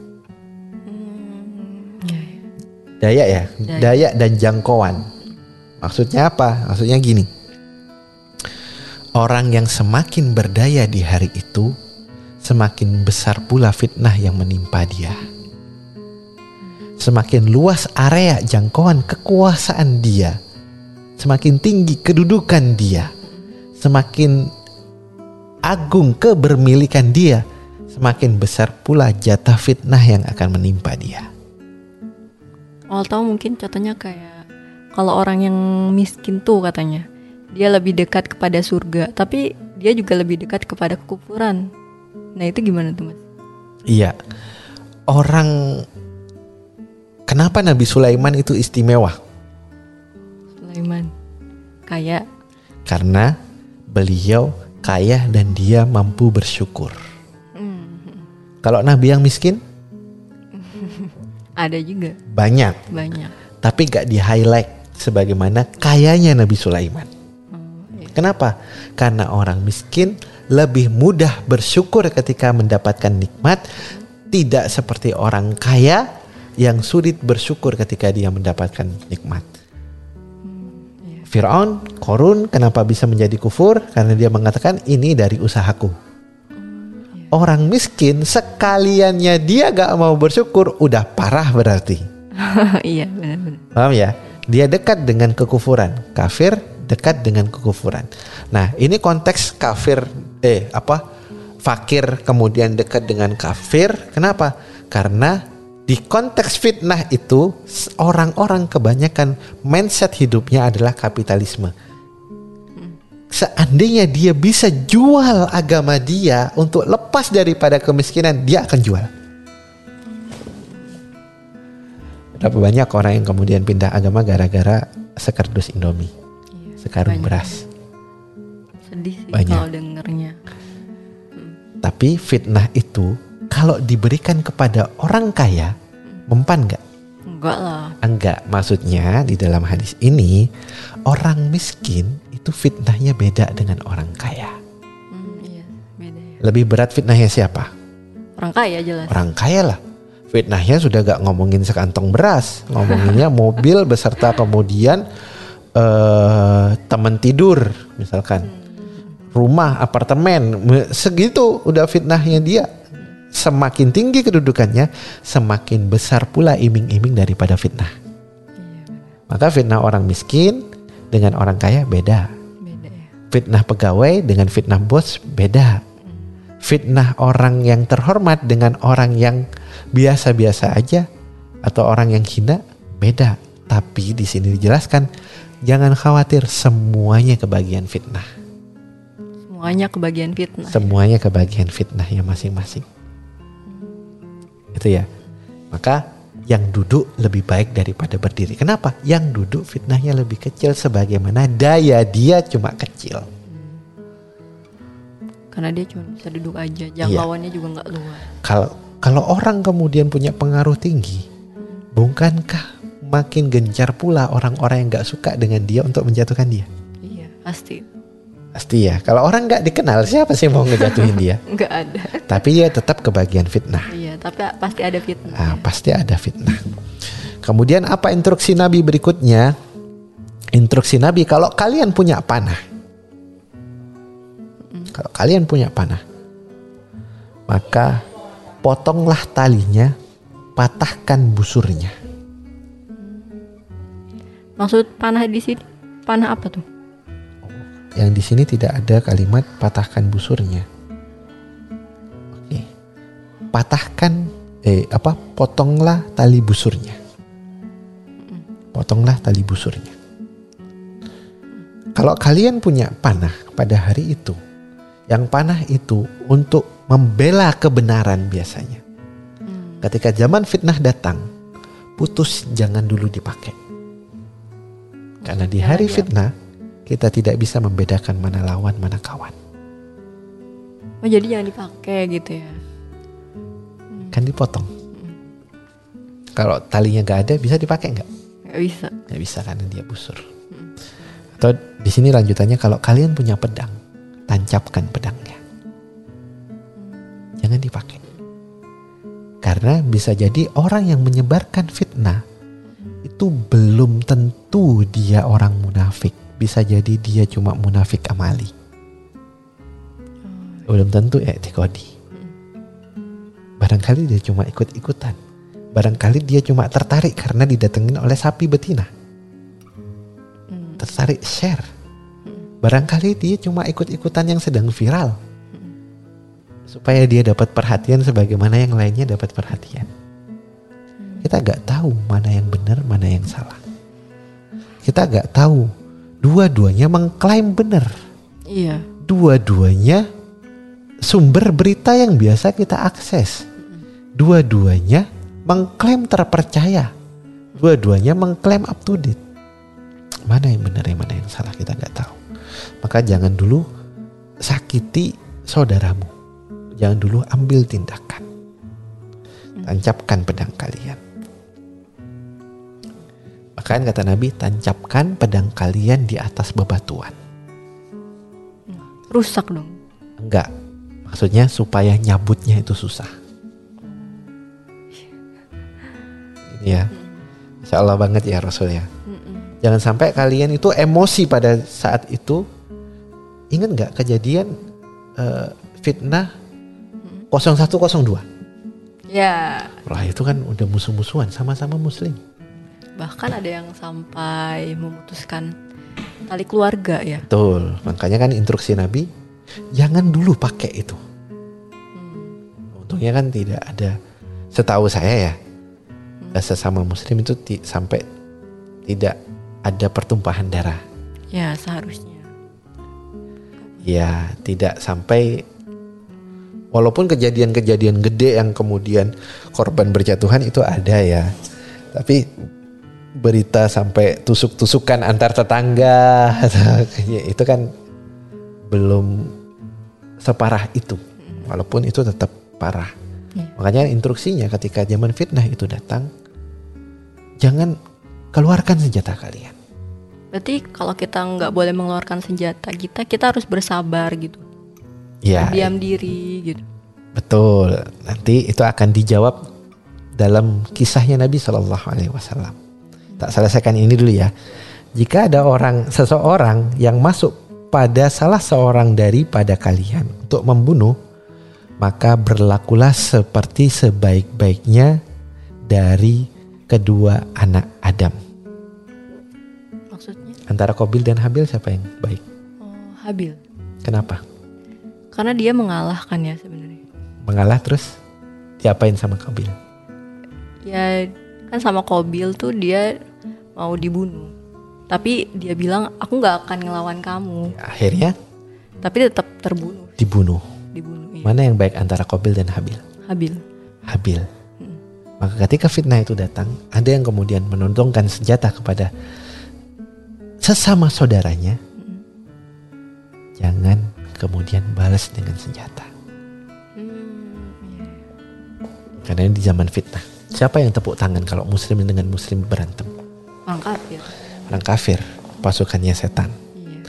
Maka jadilah atau di redaksi hadis yang lain karena siapa yang ditodongkan senjata untuk dibunuh itulah sebaik-baiknya Bani Adam. Oh, gitu ya. Siapa yang ditodongkan senjata dan dia ditodongkan senjata itulah sebaik-baiknya Bani Adam. Nah ini menarik, ini menarik. Eh, ketika Imam Syafi'i itu ditanya sama murid-muridnya, ketika zaman itu tiba, siapa yang harus kita bela, siapa yang harus kita ikutin? Karena karena Imam Syafi'i juga menjelaskan di zaman itu fitnah, ketika fitnah terjadi, gak semua ulama baik. Ada ulama yang menjual agamanya untuk dunia, Iya. ada ulama yang memang berpegang teguh terhadap ajaran agamanya tapi dua-duanya ulama dua-duanya ngerti ilmu dua-duanya ngajarin ilmu bingung kan Iya, ini dia samar-samar. samar-samar bingung. Mana yang kita kemudian ikutin? Wahai imam wahai guru. Kemudian Imam Syafi'i mengatakan Masya Allah perhatikan panah-panah musuh. Perhatikan panah-panah orang jahat. Perhatikan panah-panah orang munafik. Perhatikan panah-panah orang-orang kafir. Ditujukan kepada siapa panah-panah itu? Maka itulah orang yang baik orang yang benar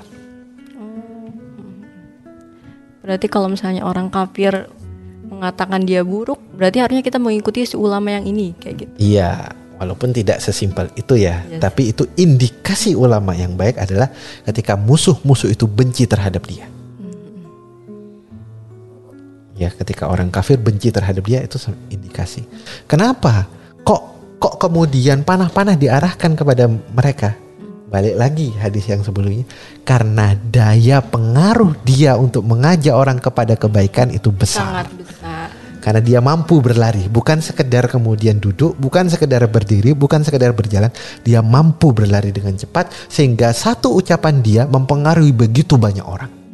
Maka inilah yang harus dipatahkan di zaman fitnah oleh orang-orang yang mengambil keuntungan lewat fitnah itu Maka kalau, kalau kamu perhatikan orang-orang yang kemudian ulama-ulama yang dipersekusi, ulama-ulama yang disakiti sejak zaman dahulu hingga sampai sekarang itu semakin pengaruh, berpengaruh dia, semakin dipersekusi dia. Iya benar banget.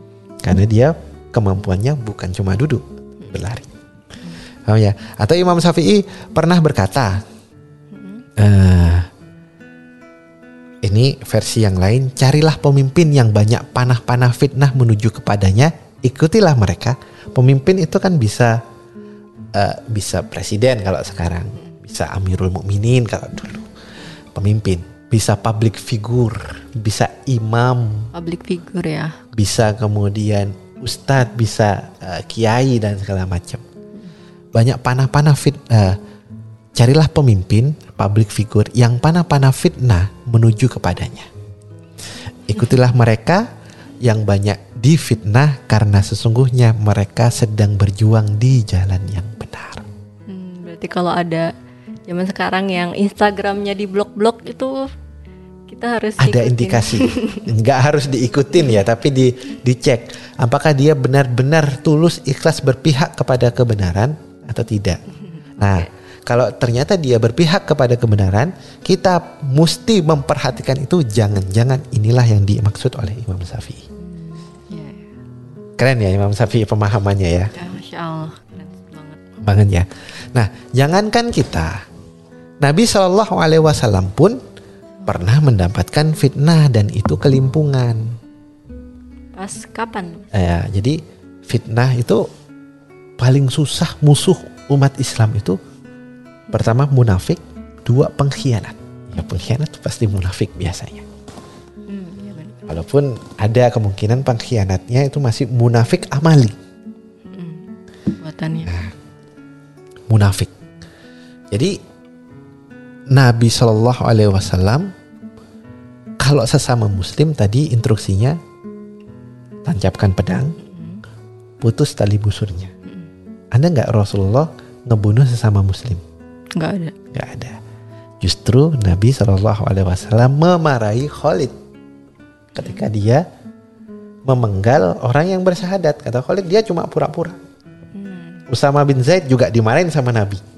Dia cuma pura-pura Rasul karena saya mau nyembelih dia kemudian eh, dia kemudian bersyahadat kata Nabi apakah kamu sudah bisa membelah dada dia dan kamu melihat isi dia Enggak. dan kamu buktikan bahwasanya dia benar-benar munafik maka takutlah yang namanya Usama bin Zaid jangan-jangan aku bakal masuk neraka. Sebegitu marahnya Nabi Shallallahu Alaihi Wasallam. Karena instruksi Nabi jelas. Instruksi Nabi jadi itu munafik. Eh, bukan berarti kemudian munafik itu untuk dibunuh. Eh, aku kan pernah ngumpul tuh sama sama orang-orang. Dia mengatakan eh, apa ya? Orang-orang yang memahami kurang komprehensif. Jadi dia mengatakan kalau sudah begini-begini itu berarti sudah kafir, berarti dia bisa dibunuh. Nah di zaman fitnah tidak sesederhana itu, paham ya? Instruksi Nabi zaman fitnah itu sudah jelas. Apalagi khususnya instruksi Nabi yang mau kita bahas di sini menghadapi orang-orang munafik. Ya, Nabi pun kelimpungan ketika dihadapin eh, ketika orang munafik mulai merongrong dari dalam duri dari dari dalam tubuh kaum muslimin. Orang munafik ngompor-ngompori Yahudi ketika perang Khandaq. Tahu perang Khandaq? Pas lagi dikepung tuh Madinah. Iya. Yahudi kan ada di belakang Madinah itu. Nah, si munafik, tokoh-tokoh orang-orang munafik itu ngompor-ngomporin Yahudi agar dia bergabung dengan orang-orang kafir untuk ikat Nabi, ya. Maka setelah perang Khandaq itu, Nabi mencoba memberesin satu persatu pengkhianatan yang dilakukan oleh Yahudi. Singkat cerita, Nabi menang perang Khandaq. Iya. Nabi menang perang Khandaq. Setelah itu apakah Nabi istirahat? Enggak. Nabi langsung bergerak menghabisi Yahudi. Siapa ya provokatornya itu? Provokatornya seorang munafik, bukan orang Yahudi provokatornya. Yang punya ide bukan orang Yahudi, yang punya ide karena di karena dia ada di dalam, dia tahu kondisi Rasulullah, Ka- maka dia mengusulkan kepada musuh-musuh Rasulullah untuk segera menghabisi Nabi SAW. Namanya Abdullah bin Ubay bin Salul, Oh iya. tokoh munafik, tokoh munafik, pimpinan orang-orang munafik. Apakah Nabi ngebunuh? Enggak. Enggak. Nabi tahu enggak kalau dia munafik? Padahal Nabi tahu. Nabi tahu, bahkan Hudzaifah pun tahu. Iya. Oh, iya kan? Tadi staf khusus ya. Staf khususnya aja tahu Nabi. Kok Nabi bisa tahu? Nah, intelijen Nabi itu gak cuma Abu Hudzaifah. Ada intelijen terbaik namanya Jibril. Iya. Beda itu. ya. Tapi juga jangan kemudian Nabi itu semua yang dilakukan Nabi itu adalah teladan.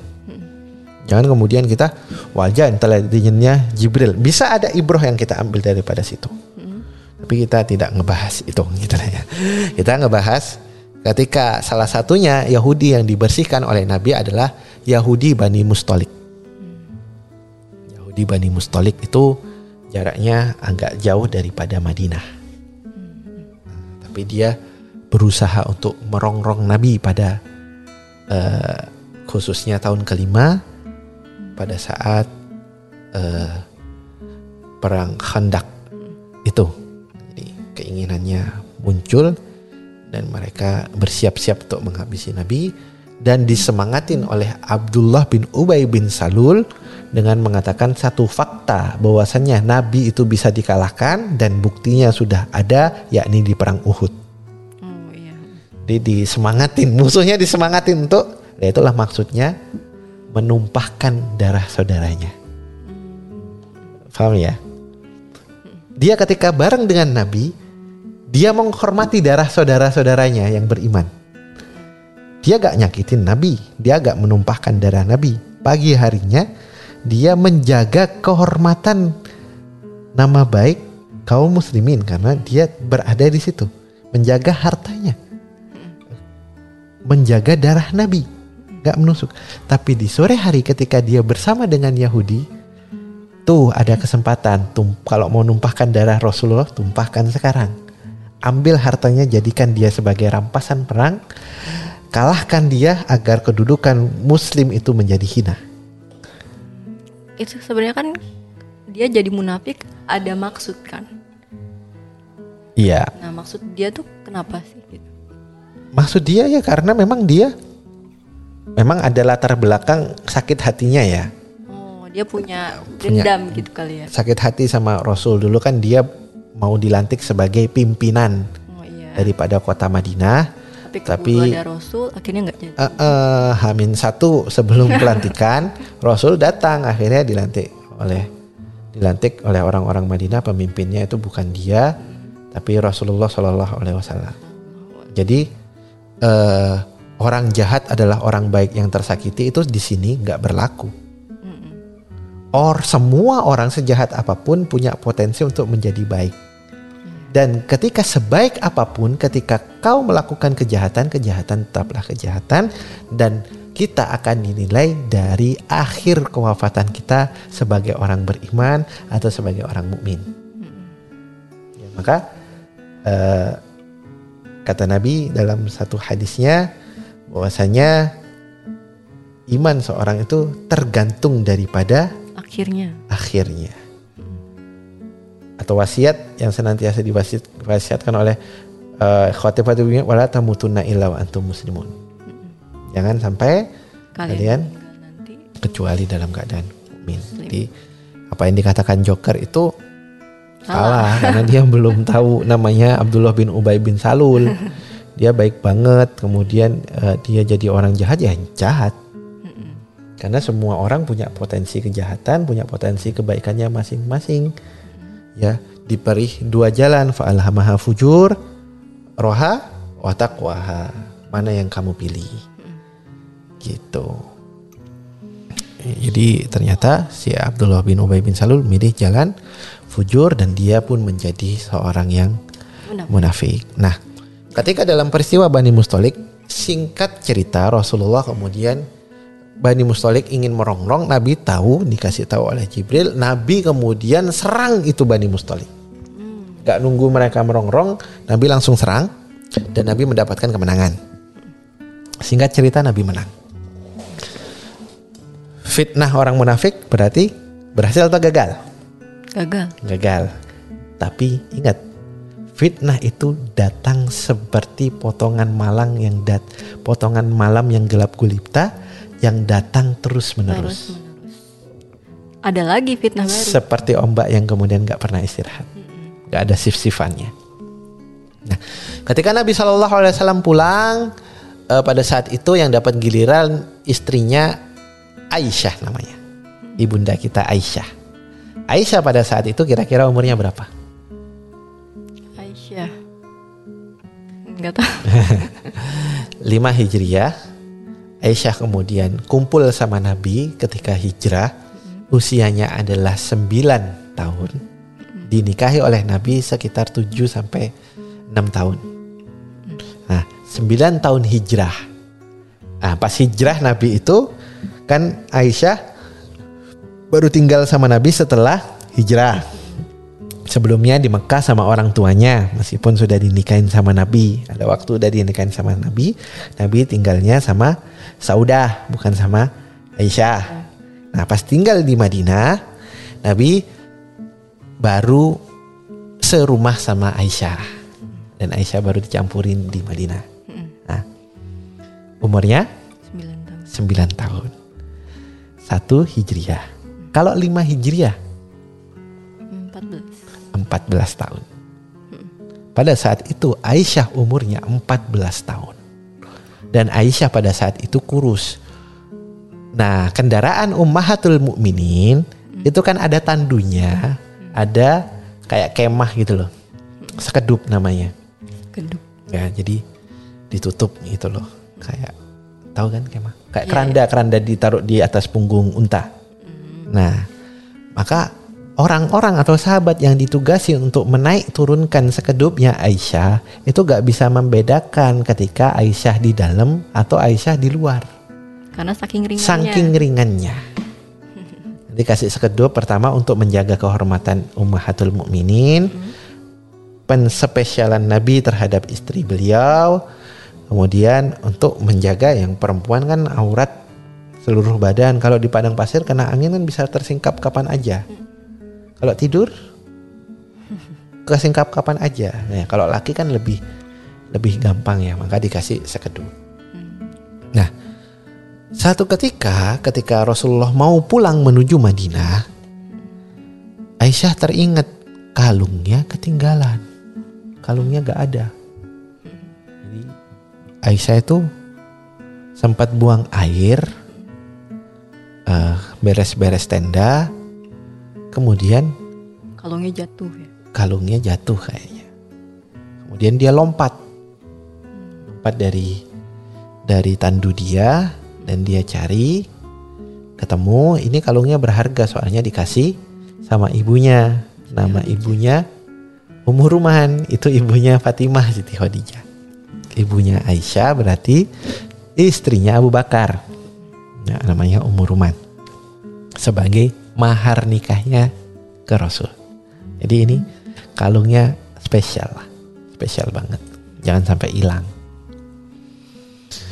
Pas Aisyah nemu kalungnya, Aisyah kemudian balik, eh udah berangkat pasukan Rasulullah. Ketinggalan dong. Ketinggalan dong. Bayangkan anak perempuan usia 14 tahun ketinggalan tengah-tengah padang pasir. Gak ada telepon, gak ada apa. Panik Oh, gak? Panik banget pas. Panik, tapi Aisyah tidur. Santuy. Aisyah tidur di dalam tenda sampai kemudian eh, Sofwan al-Muattal yang bertugas untuk bersih-bersih di belakang kalau ada barang yang ketinggalan dia bawain di belakang kemudian ngelihat ada satu tenda dilihat innalillah Aisyah ummahatul mukminin karena Sofan itu pernah ngelihat mukanya Aisyah sebelum diwajibkan turun hijab. Dan kemungkinan besar Aisyah juga belum belum puber. Ya kan? Dia tahu mukanya Aisyah. Melihatnya nggak sengaja. Matul mukmin akhirnya ditun Sofan turun dari untanya Ummahatul Mukminin ibunda kita naik di untanya Sofan dan Sofan jalan kaki nuntun unta dan Aisyah, uh, unta beserta Aisyah yang di atas untanya itu sampai ke Madinah. Otomatis jarak waktunya sudahlah ketinggalan, tempuhannya pun tidak bisa cepat karena jalan. Iya. Nah, ketika sampai waktunya cukup lama kepada Madinah, ingat fitnah itu datang mengikuti satu sama lain. Abdullah bin Ubay bin Salul kemudian mengatakan, oh gitu toh. Dia lagi yang berulang. Fitnah itu datang, datang terus. Oh, muncullah fitnah atau gosip atau hoax yang tersebar itu isinya Ummahatul Mukminin Ibunda Aisyah itu terlambat gara-gara dia menyempatkan untuk berzina dulu bersama dengan Sofwan. Kata Abdullah bin Kata Abdullah bin Ubay bin Salul. Salul. Rasulullah kaget, sakit hati. Nah, fitnah ini menyerang tiga orang terbaik sekaligus. Siapa aja mas? Pertama, Rasulullah Ya. bikin goyang Rasulullah. Yang kedua, ibunda Aisyah. Yang ketiga, mertua Nabi Abu Bakar. Abu Bakar. Tiga-tiga orang ini adalah orang terbaik di kaum muslimin. Nabi Rasulullah Muhammad adalah nabi mereka semua. Aisyah istrinya Nabi. Abu Bakar orang paling terpercaya Nabi, orang pertama masuk Islam. Bahkan Nabi pernah ditanya oleh Amr bin Al-As, "Ya Rasulullah, siapa orang yang paling engkau cintai?" Rasulullah kemudian spontan menjawab, "Aisyah." Kata Amr, "Bukan dari kalangan laki-laki." Oh, kalangan laki-laki mah bapaknya Aisyah. Tiga-tiganya diserang. Maksudnya apa? Tadi fitnah itu diarahkan kepada orang yang paling memiliki daya. Yang paling punya kewenangan. Betul. Paling punya pengaruh yang besar. Kalau ketiga-tiganya kemudian jatuh gara-gara fitnah ini, munafik menang besar. Iya. Orang kafir menang besar. Kalau ternyata ketiga-tiganya terfitnah, kemakan daripada fitnah, orang-orang terpercaya kemudian Aisyah dia melakukan perzinahan, Rasulullah tercemar, Abu Bakar tercemar, ketiganya tercemar, akhirnya Islam pun tercemar. Quran kan dari Rasul, hadis kan dari Rasulullah. Rasulullah pun seperti itu. Ketika Rasulullah sudah berhasil direndahkan, maka kedudukan Islam pun akan rendah. Maka Nabi Shallallahu Alaihi Wasallam pun kelimpungan dengan dengan masalah ini. Nabi sempat marah ketika sahabatnya mem- memperbicarakan tentang keluarganya. Jadi simpang siur semakin lama semakin eh, semakin gak terkendali fitnahnya. Aisyah minta dipisahkan dengan Nabi Shallallahu Alaihi Wasallam minta dipulangkan ke rumahnya Abu Bakar. Singkat cerita. Rasulullah di rumah itu jarak waktunya selama satu bulan pisah pisah ranjang. Satu bulan selama pisah ranjang. Sampai sudah satu bulan Rasulullah pergi ke Abu Bakar nemuin Aisyah. Rasulullah bilang Aisyah karena Rasulullah nungguin wahyu gak turun-turun wahyunya. Akhirnya Rasulullah beranggapan ini jangan-jangan memang Aisyah yang salah. Rasul loh. Jangan kan kita. Rasul. Internalnya sudah paling kuat. Diterpa fitnah dari eksternal sempat goyang. Dan ini juga memang rahmatnya Allah. Padahal Allah punya Jibril tapi Jibril nggak ngasih tahu pada saat itu. Supaya apa? Supaya apa? Laqad kana lakum fi rasulillahi uswatun hasanah supaya menjadi teladan bagi kita pada hari ini. Jadi kita teladan pada hari-hari berikutnya. Maka Nabi Shallallahu Alaihi Wasallam menemui Aisyah dan mengatakan wahai Aisyah karena nggak dapat wahyu ya? Aisyah bertobatlah Suruh taubat ya. Aisyah. Bertobat. Padahal Kebayang ini belum tentu benar ya. Betul. Karena ya gimana lagi? Dibiarkan orang-orang membicarakan Nabi gak bisa terus-terusan marahi sahabat loh. Karena itu udah viral banget. Viral banget. Gimana? Kalau mau memutuskan yang bisa Rasulullah lakukan klarifikasi, taubatlah wahai Aisyah. Dan berharap mudah-mudahan ini bisa berhenti fitnah buruk ini. Karena yang ternistakan itu Rasulullah beserta keluarga besarnya. Iya. Disuruh taubat. Padahal Aisyah sebulan itu ketika gak tidur sama Rasulullah, ketika tidak bareng sama Rasulullah, dia nangis setiap malam. Dia nangis sel- selama berhari-hari itu. Tiba-tiba ditangi sama Rasulullah, tobat. Wah, makin sedih. Kata sampai kata Aisyah, aku sampai-sampai nggak bisa merasakan mataku lagi. Masya Allah. Jadi nggak tahu itu netes atau memang sudah habis nggak tahu. Padahal tiap hari Aisyah mengatakan aku menangis setiap hari, setiap malam aku menangis gak henti-henti. Tapi Aisyah nggak sampai bunuh diri, nggak sampai eh, apa ya, nggak sampai stres. iya stres di bawah shower misalnya nggak. Karena memang dasarnya dia punya ilmu, Dan imannya juga ya. ilmunya kuat. Maka Aisyah beranggapan kalau memang eh, nggak Aisyah itu paham kalau memang Rasulullah menunggu wahyu pasti Allah akan bela dia dan ketika Rasulullah setelah mengatakan tobatlah wahai Aisyah Rasulullah duduk Aisyah kemudian bilang kepada ayahnya ayah ini gimana Abu Bakar diem Nggak tahu harus ngapain. nggak tahu mana yang benar mana yang salah dia percaya sama anaknya Iya. tapi ini Rasulullah Ah, iya. Kemudian Aisyah makin sakit hati. Ayahnya pun tidak berpihak kepada dia, cewek. Kemudian dia berbalik kepada ibunya, Buruman. Ibu ini gimana? Ibunya juga nggak bisa jawab. Dia pengen bela anaknya, Iya. tapi ini Rasulullah. Maka kemudian seketika Rasulullah pun tertunduk. Sahabat yang ada di sebelah Nabi yang eh, paha dia sentuhan dengan paha Nabi, lutut ketemu lutut, itu mengatakan seolah-olah kakiku mau patah. Berat banget. Kenapa? Karena Karena wahyu sedang turun.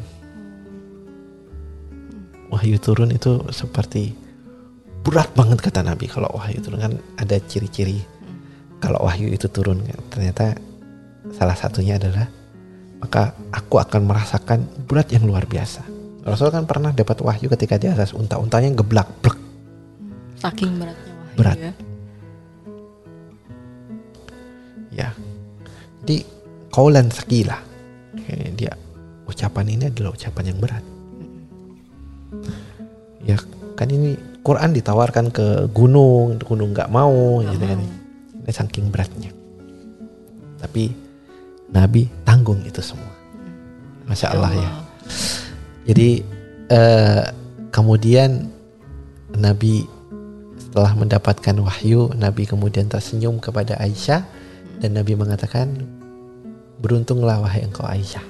Akhirnya. Akhirnya dibacakan surat An-Nur ayat ke An-Nur surat nomor berapa? 24, Furqan? 25. Oke. Kok barengan ya? Otak atik gatuk. ayat nomor 11. Coba dibaca. Ayat nomor 11 ya. Bismillahirrahmanirrahim. Innalladzina ja'u bil ifki usbatum minkum la tahsabuhu syarral lakum bal huwa khairul lakum. Ah, berhenti sampai situ dulu. Coba dibaca artinya. Adapun orang-orang yang membawa kabar bohong juga dari golonganmu sendiri. Nah, kemudian Rasulullah bilang, eh, Orang-orang yang bawa kabar bohong itu dari golonganmu sendiri. Innalladzina ja'u bil ifk. Itu sudah langsung mengidentifikasi itu ja'ul ifk. Ini berita bohong. Ini hoax. Oh iya. Udah ya, udah clear ya masalah masalah kemudian Aisyah ini bohong. Berbahagialah wahai Aisyah. Bahasanya Allah sudah membelamu. Allah sudah mengkonfirmasi ini berita bohong. Kita gak boleh angkat pedang, kita gak boleh kemudian angkat senjata, apalagi bom bunuh diri, nggak ada, nggak ada, nggak ada sama sekali. Eh, Anjuran seperti itu nggak ada ya. Gak ada sama sekali ketika difitnah kemudian Islam direndahkan kita ngebom bunuh diri. Nggak ada, nggak ada.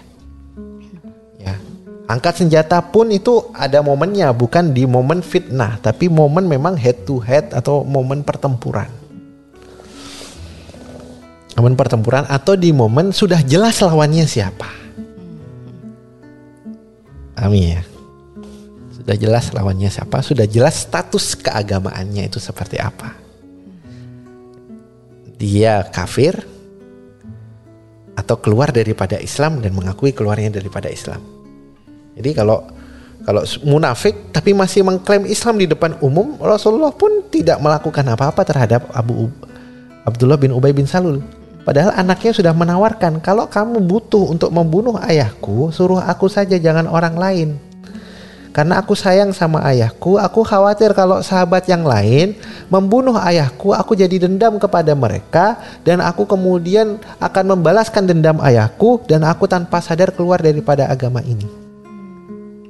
Maka perintahkan aku saja.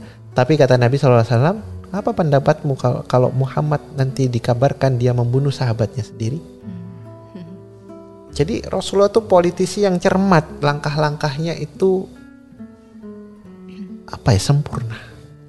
Maka kalau mau sempurna dalam melangkah ini kan kayak main catur kudu jadi banget, jangan ada kesalahan. Kalau kita kesalah, nah kita akan kecolongan cukup banyak dalam dalam percaturan fitnah ini. Kan ini pertempuran tapi pertempuran mikir. Iya ya. Iya kan? Kayak catur itu olahraga tapi olahraga gak keluarin keringat gitu.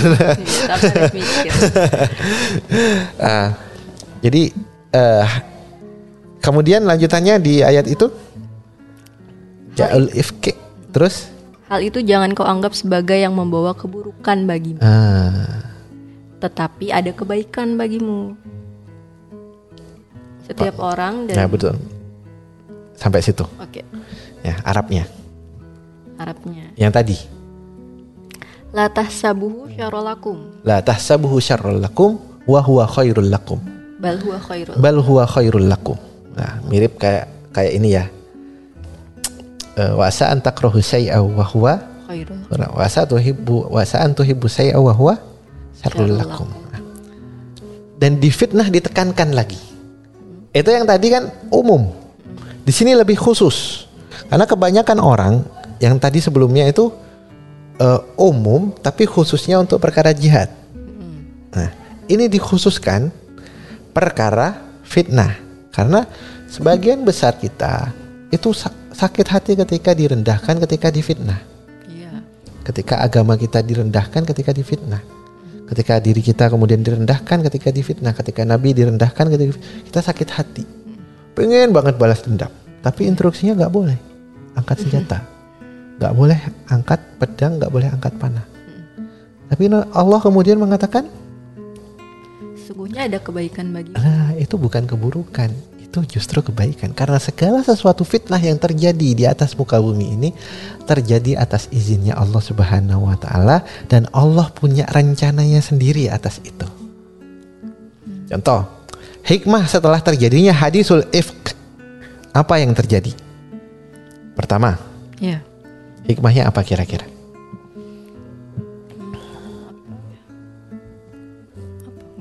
Semakin menegaskan di hadapan kaum muslimin betapa suci dan mulianya keluarganya Nabi. Hmm. yang belain Allah.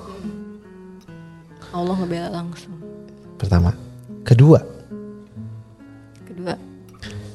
menjadi polarisasi di tengah-tengah kaum muslimin makin jelas siapa orang-orang munafik dan makin jelas siapa orang-orang yang benar-benar memihak Rasulullah beserta keluarganya. Makin kelihatan ya dia tuh orang munafik. Makin kelihatan, makin teridentifikasi. Jadi jadi para sahabat di tengah-tengah sahabat dia meskipun tidak boleh menyakiti mereka yang munafik yang hidup di tengah-tengah kita, tapi mereka tahu kapan harus berbicara, kapan harus menahan pembicaraan yang sifatnya penting. Oh ada orang ini, mereka cukup berisyarat jangan lanjutkan pembicaraan. Hmm, karena ada si dia gitu. Betul, ada identifikasi. Yang ketiga, semakin menguatkan solidaritas antara kaum muslimin udah tahu ini teman-temannya makin kuat. Rasulullah pun makin kuat dengan Aisyah makin romantis. Yang keempat, membuka peluang untuk bertobat bagi orang-orang yang kemudian imannya lemah, yang ke bawah yang gampang ke bawah, yang kemudian eh, gampang digiring opini, gampang diprovokasi. Bisa bertobat. Ada Kaab, ada kemudian Hasan bin Sabit. Itu mereka nanti dihukum dicambuk dan mereka kemudian bertobat. Dan Hasan bin Sabit itu nanti semakin kukuh kedudukan dia sebagai orator terbaiknya Nabi. Masya Allah. Jadi ditinggikan derajatnya mungkin. Iya. Karena dia akan berusaha, dia akan eh, membuat banyak syair yang untuk dianggap sebagai penebusan dosa dia. Nah, banyak sebenarnya itu pelajaran-pelajarannya. Yang kelima terakhir menjadi teladan bagi kaum muslimin pada hari ini. Fitnah hari itu menjadi teladan. Kalau Rasulullah nggak pernah difitnah hari ini kita kan bagian fitnah kita harus niru siapa? Iya, karena nggak ada contoh. Nggak ada contoh. Masya Allah. Kalau Rasulullah cuma teori-teori dalam hadis jangan angkat pedang, jangan angkat panah, tapi kemudian nggak pernah Rasulullah ngalami kondisi yang seperti itu. Kita nyontoh siapa? Gak tahu deh. Dan dan dan fitnahnya nggak tanggung-tanggung. Keluarga yang paling disayang, sahabat yang paling disayang. Lebih sakit siapa yang difitnah? Kita hari ini atau Rasulullah hari itu? Rasulullah. Hari itu. Itulah uh, uh, uh, uswatun hasanah. Kemudian eh, ayat lanjutan daripada ayat 11. Likulli mri'im minhum maktasaba minnal ith walladhi tawalla kibrahu minhum lahu adabun azim. Lahum adabun. Setiap orang dari mereka mendapat dosa dari perbuatan yang dilakukannya. Sedang yang mempunyai saham besar dalam masalah ini akan mendapat azab yang dahsyat. Betul. Jadi kita hari ini sakit hati, pengen segera ngebales, Jelas. jengkel. Bahkan nggak sedikit yang pengen, wah kalau aku boleh ngebunuh mah udah tak bunuh. Ada kesempatan ngebunuh mungkin ngebunuh. Mungkin ada yang sebegitu marah Iya benar. karena memang eh, merendahkan orang-orang yang kita hormati, merendahkan agama yang kita hormatin, merendahkan nabi kita. Ya orang itu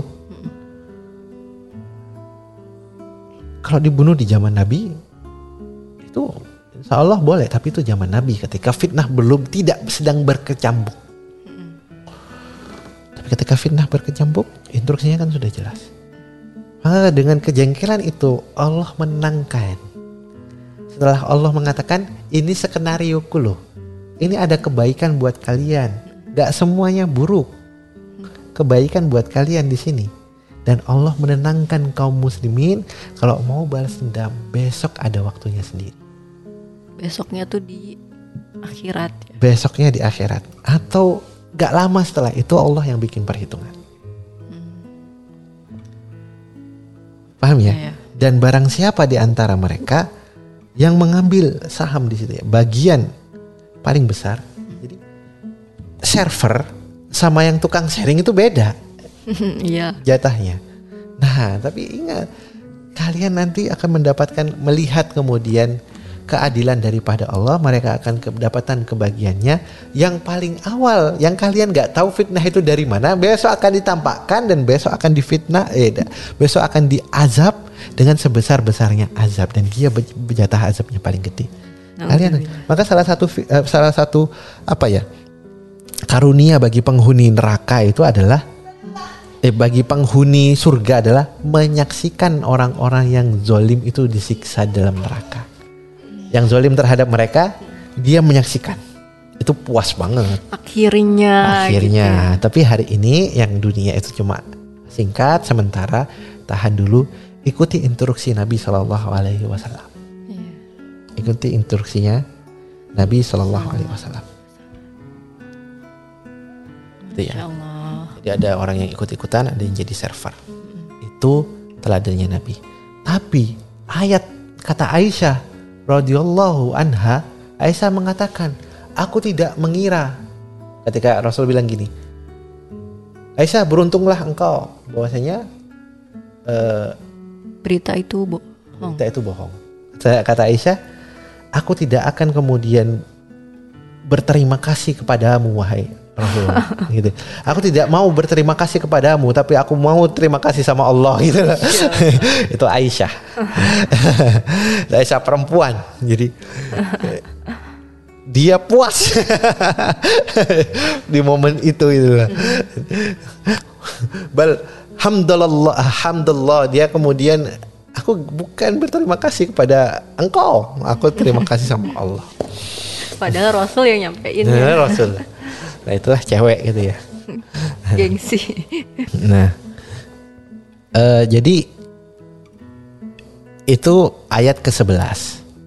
Dan Aisyah mengatakan aku gak menyangka Allah membelaku dengan sedemikian rupa sampai-sampai pembelaannya terhadapku itu masuk dalam bagian kitab Allah Allah. diabadikan dalam Diabadikan. kitabnya Allah.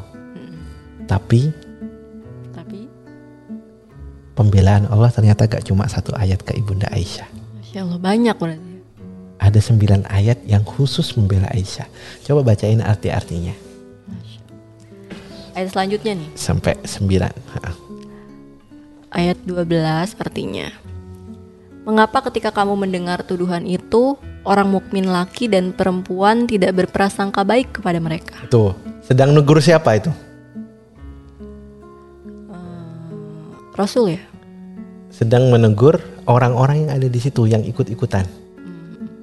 Mengapa kalian nggak berprasangka baik terhadap Aisyah? Jadi Allah belain Aisyah. Iya. Udah lanjutin. Dan berkata, ini adalah kebohongan yang nyata. Eh, Meng- mengapa mereka tidak membawa empat orang saksi? Kalau mereka tidak dapat menghadirkannya, bagi Allah mereka itu lebih dari pendusta belaka. mm-mm. Terus? Kalau tidak ada karunia dan rahmat Allah atas dirimu di dunia dan akhirat, pasti akan menimpamu siksa yang besar karena menyebarkan kabar bohong. Hmm.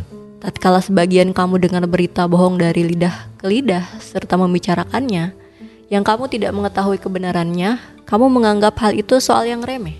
Hmm. Namun, menurut Allah itu suatu hal yang besar. Iya, dikira cuma sapi. Remeh itu besar. Ini ini peringatan buat kita semua ya pada hari ini ya. Jangan gampang share, jangan gampang percaya, jangan gampang kemudian berasumsi. Harusnya tabayun dulu gitu ya. Tabayan dulu.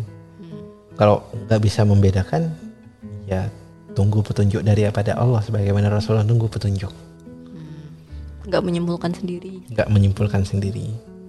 Seperti orang-orang yang berilmu, yang memiliki kemampuan furqan, terus dari ilmu sampai kita mendapatkan kemampuan sebagaimana Umar diberikan karunia.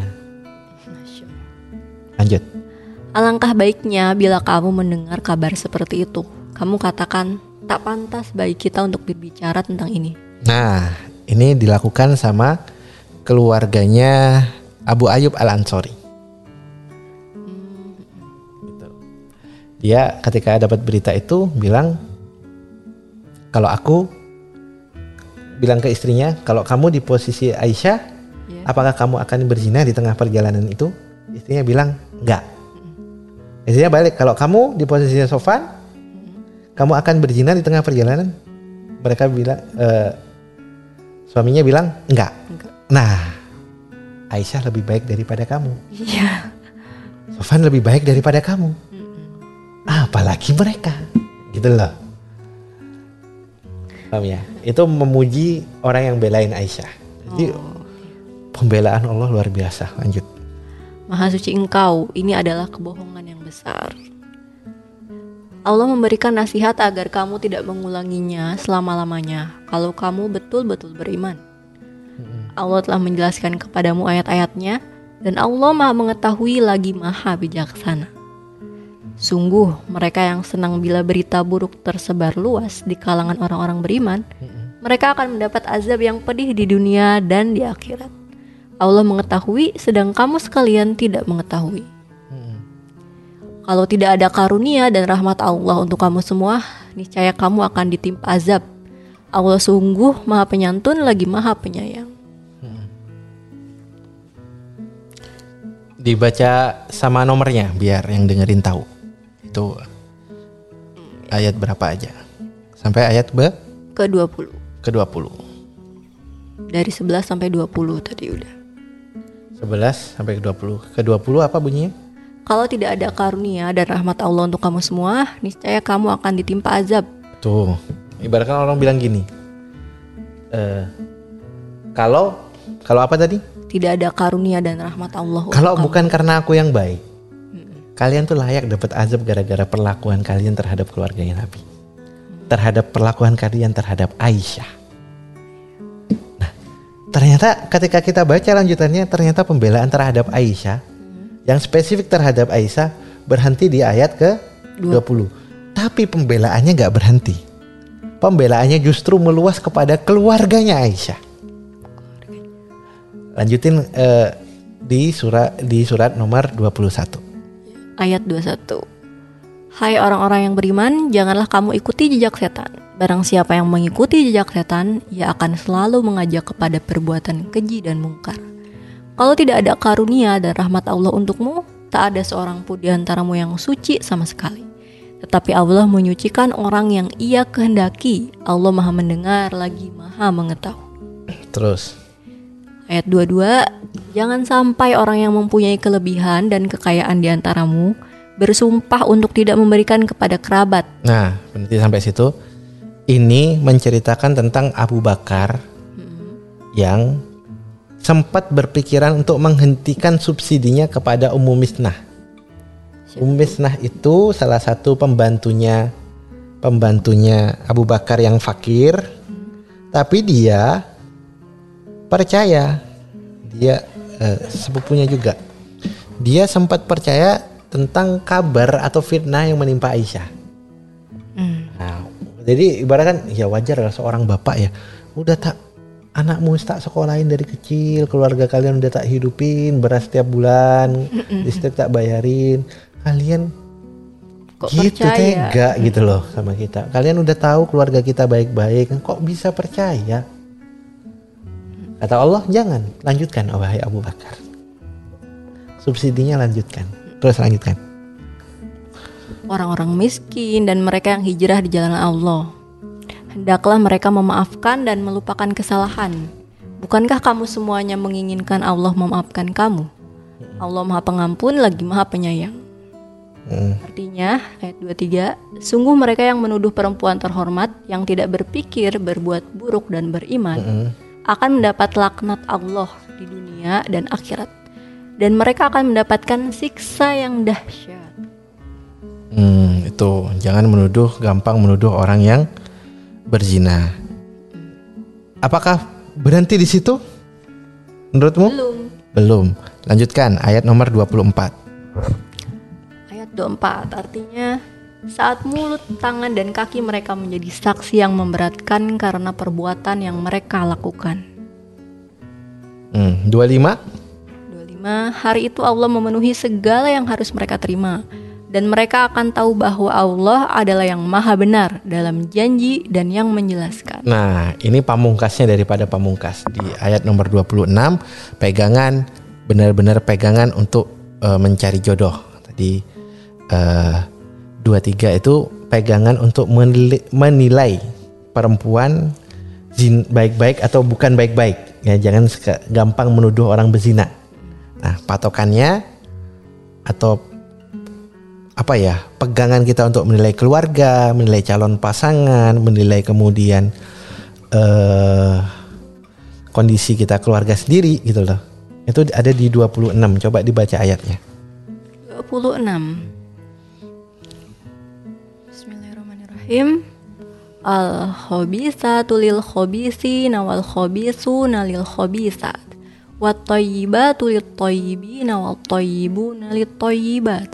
Ulaika mubarra'una mimma yakulun.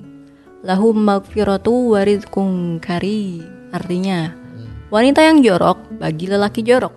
Lelaki Atau yang jorok. wanita-wanita yang keji adalah untuk laki-laki yang keji. Ini tafs- eh, apa terjemah depaknya. Itu kan Quran tafsir ya. Lelaki Terus? yang keji bagi wanita yang keji. Nah, di situ apa? Jorok ya. Ya jorok. Nah, terus wanita yang baik bagi lelaki yang baik dan lelaki yang baik bagi wanita yang baik. Mereka itu bebas dari segala tuduhan yang dilontarkan.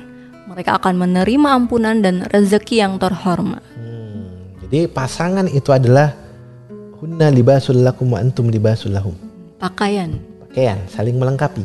Kalau suaminya buruk, biasanya itu juga karena istrinya Buruk. buruk. Kalau istrinya buruk, berarti suaminya juga buruk. Kalau ada pasangan yang kecewa dengan sikap pasangannya, maka dimulailah introspeksi. Hmm. Apakah karena kita itu kesatuan yang sudah disatukan oleh ikatan pernikahan. Paham ya? Kalau kemudian ingin mendapatkan pasangan yang baik, jadilah pribadi yang baik. Jomblo ya. Karena nanti barulah kau akan pantas mendapatkan pasangan yang baik pula. Karena kasus seperti Fir'aun menikah dengan Aisyah, eh Fir'aun menikah dengan Asia, itulah kasus sebelum ayat ini turun. Oh, jadi setelah itu nggak ada lagi. Hukum umumnya seperti itu. Hukum umumnya ya. Mm. Itu kan kasus khusus. Nah, ada yang kemudian berpendapat, tapi pandangan ulama kan banyak. Berpendapat kalau orang tidak se hebat Asia dalam memegang teguh iman, maka tidak ada kemungkinan bagi dia untuk mendapatkan cobaan atau amanah cobaan, ujian dan fitnah sebagaimana Allah amanahkan cobaan, ujian dan fitnah kepada Asia. Iya. Bisa dipahami ya? Ada yang mengatakan, oh itu kan hukum umumnya belum berlaku. Karena ketika kasus Aisyah ini berlakulah hukum umum eh, surat An-Nur ayat ke-26. Bisa dipahami. Ya, kalau ada istri kok suaminya zolim, ya periksa diri dulu.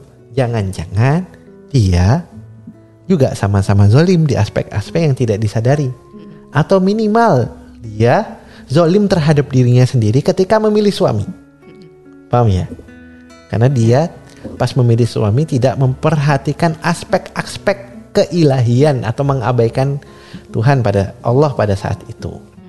Maka hukumnya itu al khabithatu lil khabithina wal khabithuna lil khabithat at thayyibatu lit thayyibina wat thayyibuna lit thayyibat. Itu hukum yang berlaku. Dari ayat 11 sampai ayat ke-26 semuanya upaya Allah untuk membersihkan nama baik Aisyah Membela Aisyah gitu. membela Aisyah. Berapa ayat totalnya? 14. 15. 15 ayat Allah gunakan untuk membela Aisyah. Kalau Aisyah yang seorang diri dibela dengan 14 ayat, bagaimana dengan Islam yang direndahkan secara keumuman? Ketika Islam difitnah, apakah Allah akan tinggal diam? Enggak.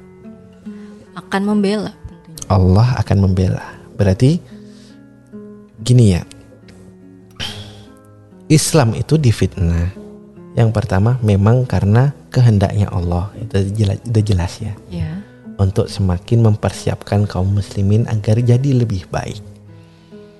Yang kedua, ketika Islam itu difitnah, justru itu menjadi pembuktian bahwasanya memang Islam itu adalah agama yang mulia, agama yang tinggi, agama yang berdaya.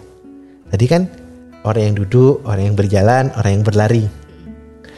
Kita bisa mengambil angle bahwasanya semakin tinggi kedudukan, semakin berdaya kedudukan, semakin luas area yang bisa dia jangkau, semakin besar terpaan yang akan menimpa kepada dia semakin agung, semakin suci, semakin tinggi, maka badai yang menerpa dia, badai fitnah yang akan eh, datang kepada dia semakin besar.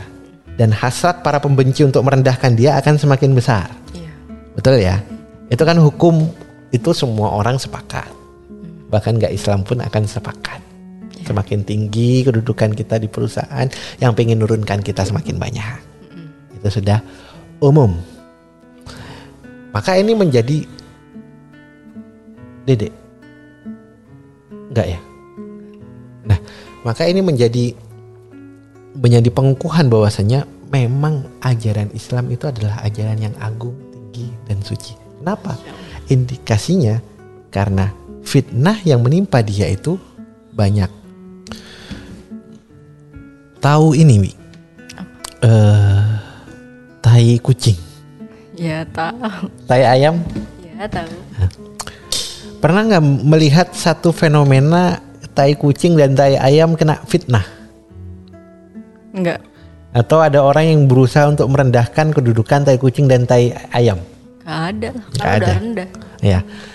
Kalau orang disandarkan dengan tai kucing dan tai ayam mungkin ada dengan tujuan supaya orang yang kedudukannya tidak serendah tai kucing dan tai ayam menjadi lebih rendah daripada kedudukan awalnya.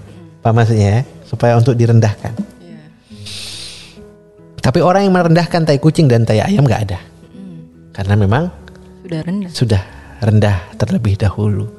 Bahkan orang menginjak tai kucing dan tai ayam untuk supaya lebih rendah pun orang mau Enggak nggak? ada. Enggak mau. mau kalau ngelihat itu tai kucing dia akan menyingkir karena memang sudah sejak awal dia memang rendah sudah sudah sejak awal dia memang nista maka begitulah kedudukannya Islam Islam dengan kekafiran Iya. Islam itu tinggi Islam itu mulia Islam itu eh, agung makanya Islam yang direndahkan Iya, Karena Kan. orang ingin merendahkan Islam. karena yang rendah seperti tai ayam dan tai kucing itu tidak butuh upaya untuk direndahkan.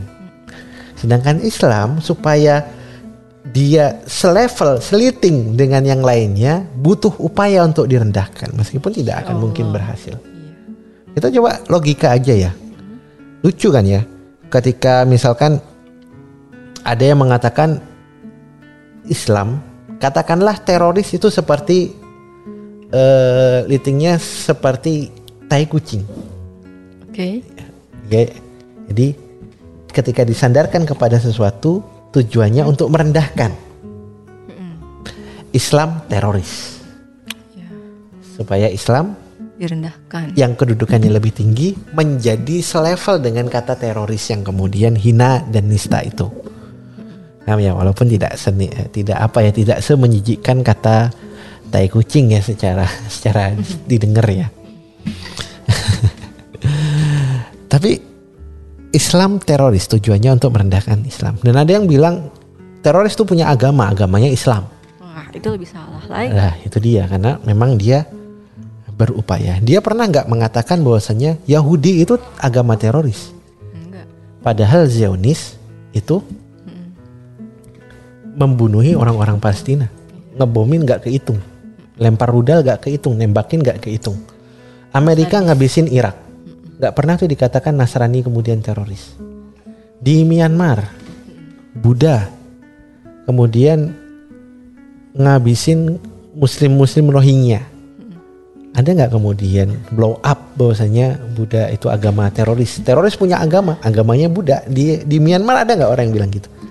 Nggak ada. Lucu ya di Indonesia mayoritas Muslim bilang orang Muslim sendiri bilang yang aku yang Muslim teroris punya agama agama Islam Astagfirullah. atau apalagi Cina eh, di Uighur ada nggak orang kemudian mengatakan komunis itu teroris? Enggak ada. nggak ada. Kemudian apa lagi? Jepang pernah menjajah Indonesia. Pernah nggak mengatakan agama Shinto yang dibawa Jepang itu agama teroris? Enggak juga. Nggak juga.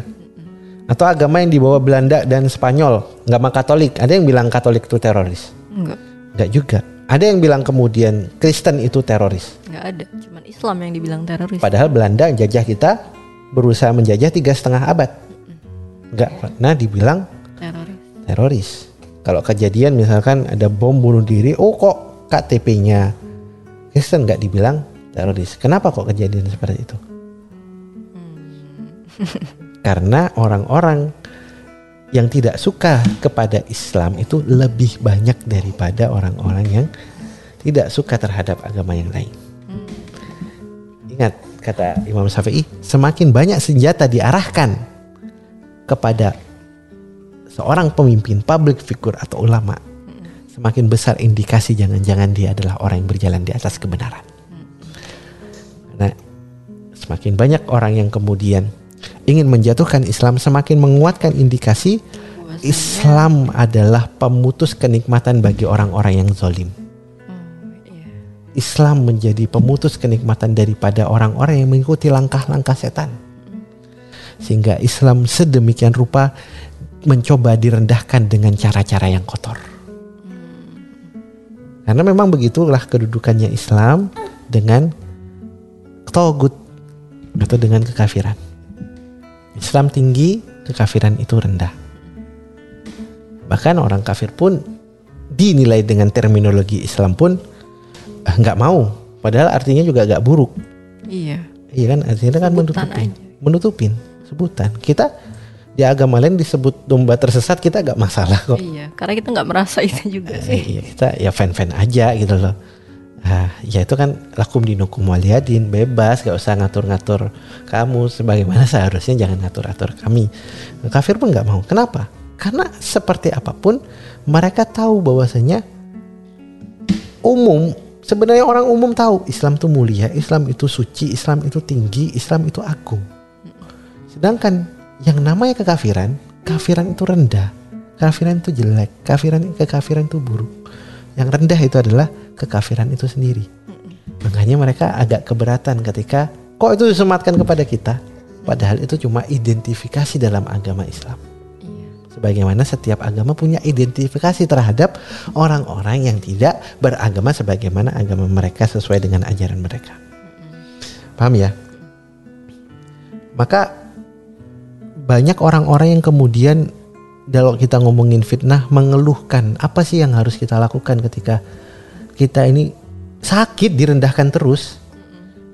Sakit di di di fitnah kemudian dihinakan terus. Maka setelah pembahasan yang panjang tadi itu apa sikap kita pada hari ini? Bersabar. sabar. Maka aku kalau ditanya ya sabar. Tugas kita itu cuma menyampaikan kebenaran cuma mengidentifikasi dengan ilmu semaksimal mungkin yang kita punya. Tugas kita itu untuk melakukan kebaikan untuk bangsa, negara, masyarakat, keluarga, agama. Berusaha menjadi khairukum khairun nasi anfahum linnas sebaik-baiknya manusia yang bermanfaat. Ber- bertugas untuk beramar ma'ruf nahi mungkar. Dan adapun untuk memastikan keagungan dan dan kemudian kesucian Islam itu bukan tugas kita. Toh juga direndahkan seperti apa pun memang sejatinya Islam tetap suci. Mau diagung-agungkan seperti apa pun tai kucing ya tetap tai kucing. Iya. aku menghirup tai kucing wanginya eh, wanginya seperti aroma terapi. Itu orang pasti dengar itu pasti bakal aneh. Karena itu tidak mungkin. Sebagaimana merendahkan Islam itu sudah tidak mungkin maka tugas untuk menjaga daripada apa yang terjadi di sekeliling kita itu adalah tugasnya kita atau tugasnya Allah Allah. tugasnya Allah. Tugas kita adalah berikhtiar, tugas kita adalah kemudian berdakwah, tugas kita adalah berusaha memenangkan agama Allah. Adapun keputusannya itu di tangan Allah. Allah kalaupun kita menang, Allah lah yang memenangkan agama kita. Bukan semata-mata karena upaya kita, tapi karena memang Allah pengen memenangkan agamanya itu mungkin lewat wasilah kita. Kalau kita kemudian berupaya jadi menang. Sebagaimana Allah itu kemudian menegaskan dalam surat nomor eh, surat nomor 61 apa ya? 61. 61. So, Ya, surat 56 eh 61 itu asof, barisan. Siapa yang akan kemudian melanggengkan barisan ini, siapa yang kemudian akan tetap mengagungkan agama ini, Allah kemudian menjelaskan dalam surat As-Saff sebagai penutup kita, Allah katakan yuriduna liyutfi'u nurullah bi afwahihim. Mereka itu memang dari dulu orang kafir dan orang munafik ingin memadamkan cahaya Allah dengan mulut-mulut mereka. Dengan hoax, dengan fitnah, dengan eh, apa ya? Persekusi dengan goreng gitu loh, goreng-goreng gitu ya. Dengan propaganda ya bi afwahihim, dengan tipu daya mereka apa pun jenisnya, apa pun bentuknya. Dengan adegan rekayasa dan segala macam. Yang kadang kala kerap kita gak bisa membedakan mana yang benar mana yang salah. iya. Masya Allah. Bi afwahihim. Tapi Allah katakan kalau kalian tidak mampu Wallahu mutimmu nurihi aku Allah justru akan menyempurnakan nur agama ini. Akulah yang akan menjaga, menyempurnakan. Fitnah yang terjadi itu untuk menguatkan siapa? Orang yang memfitnah atau orang yang difitnah? Orang yang di Orang yang difitnah. Ini secara psikologis pun jelas. Semakin orang banyak diterpa masalah, maka dia akan semakin kuat imunnya. Semakin dia sering difitnah, maka dia akan semakin dewasa menghadapi fitnah. Jadi, eh, wallah mutimu nurihim. Kalian difitnah, itu bagian skenario supaya kalian siap nanti untuk dimenangkan. Kalian difitnah, justru dengan fitnah itu aku akan mencempurnakan agamaku. Menjadi sarana penyempurnaan agamaku. Walau karihal kafirun, walau orang-orang kafir itu nggak suka. Mungkin itu aja yang bisa kita bahas ya. Insya Allah. Itu ya, jadi- Itu panjang pembahasannya kali ini. sikap kita atau kemudian eh, seandainya Rasulullah hidup di zaman kita, maka itulah instruksi-instruksi dari Nabi. Masya Allah. Karena instruksi Nabi, karena instruksi hadis, instruksi yang dari Al-Quran itu tetap akan membersamai kita hingga sampai akhir zaman. Seberat apa pun kemudian fitnah yang akan membersamai kehidupan kita, pegangan kita akan selalu ada di dekat kita yang lailuha karena hariha kata Nabi. Meskipun segelap-gelap apa pun fitnah, kalau kalian ikut dengan petunjukku, maka kalian akan melihat sebagaimana kalian sedang melihat di bawah sinar matahari di siang hari. Jelas begitu terang benderang. Subhanakallahumma wa bihamdika asyhadu an la ilaha illa anta astaghfiruka wa atubu ilaik. Ya, mudah-mudahan kita bisa segera ketemu di kesempatan lain ya. Ya, Betah nggak begini? Betah kok betah. ya. Ini perdana aja sih. Oh ya perdana ya. Jadi panjang banget ternyata ya. Ya, perdananya Luar biasa. panjang. Assalamualaikum warahmatullahi wabarakatuh. Waalaikumsalam warahmatullahi wabarakatuh. Bye bye. Ya panjang ya. Berarti kita itu sehari-hari sebenarnya sepanjang ini. iya. Iya. Karena nggak di itu aja. Iya cuma nggak direkam ya. Ya mudah-mudahan ini kita rekam bisa manfaat buat keluarga kita, kita berdua, eh, buat keluarga Dede juga dan juga keluarga orang lain dan juga orang-orang lain di luar situ ya. Amin. Kasih semuanya udah nyimak. Thank you. Bye.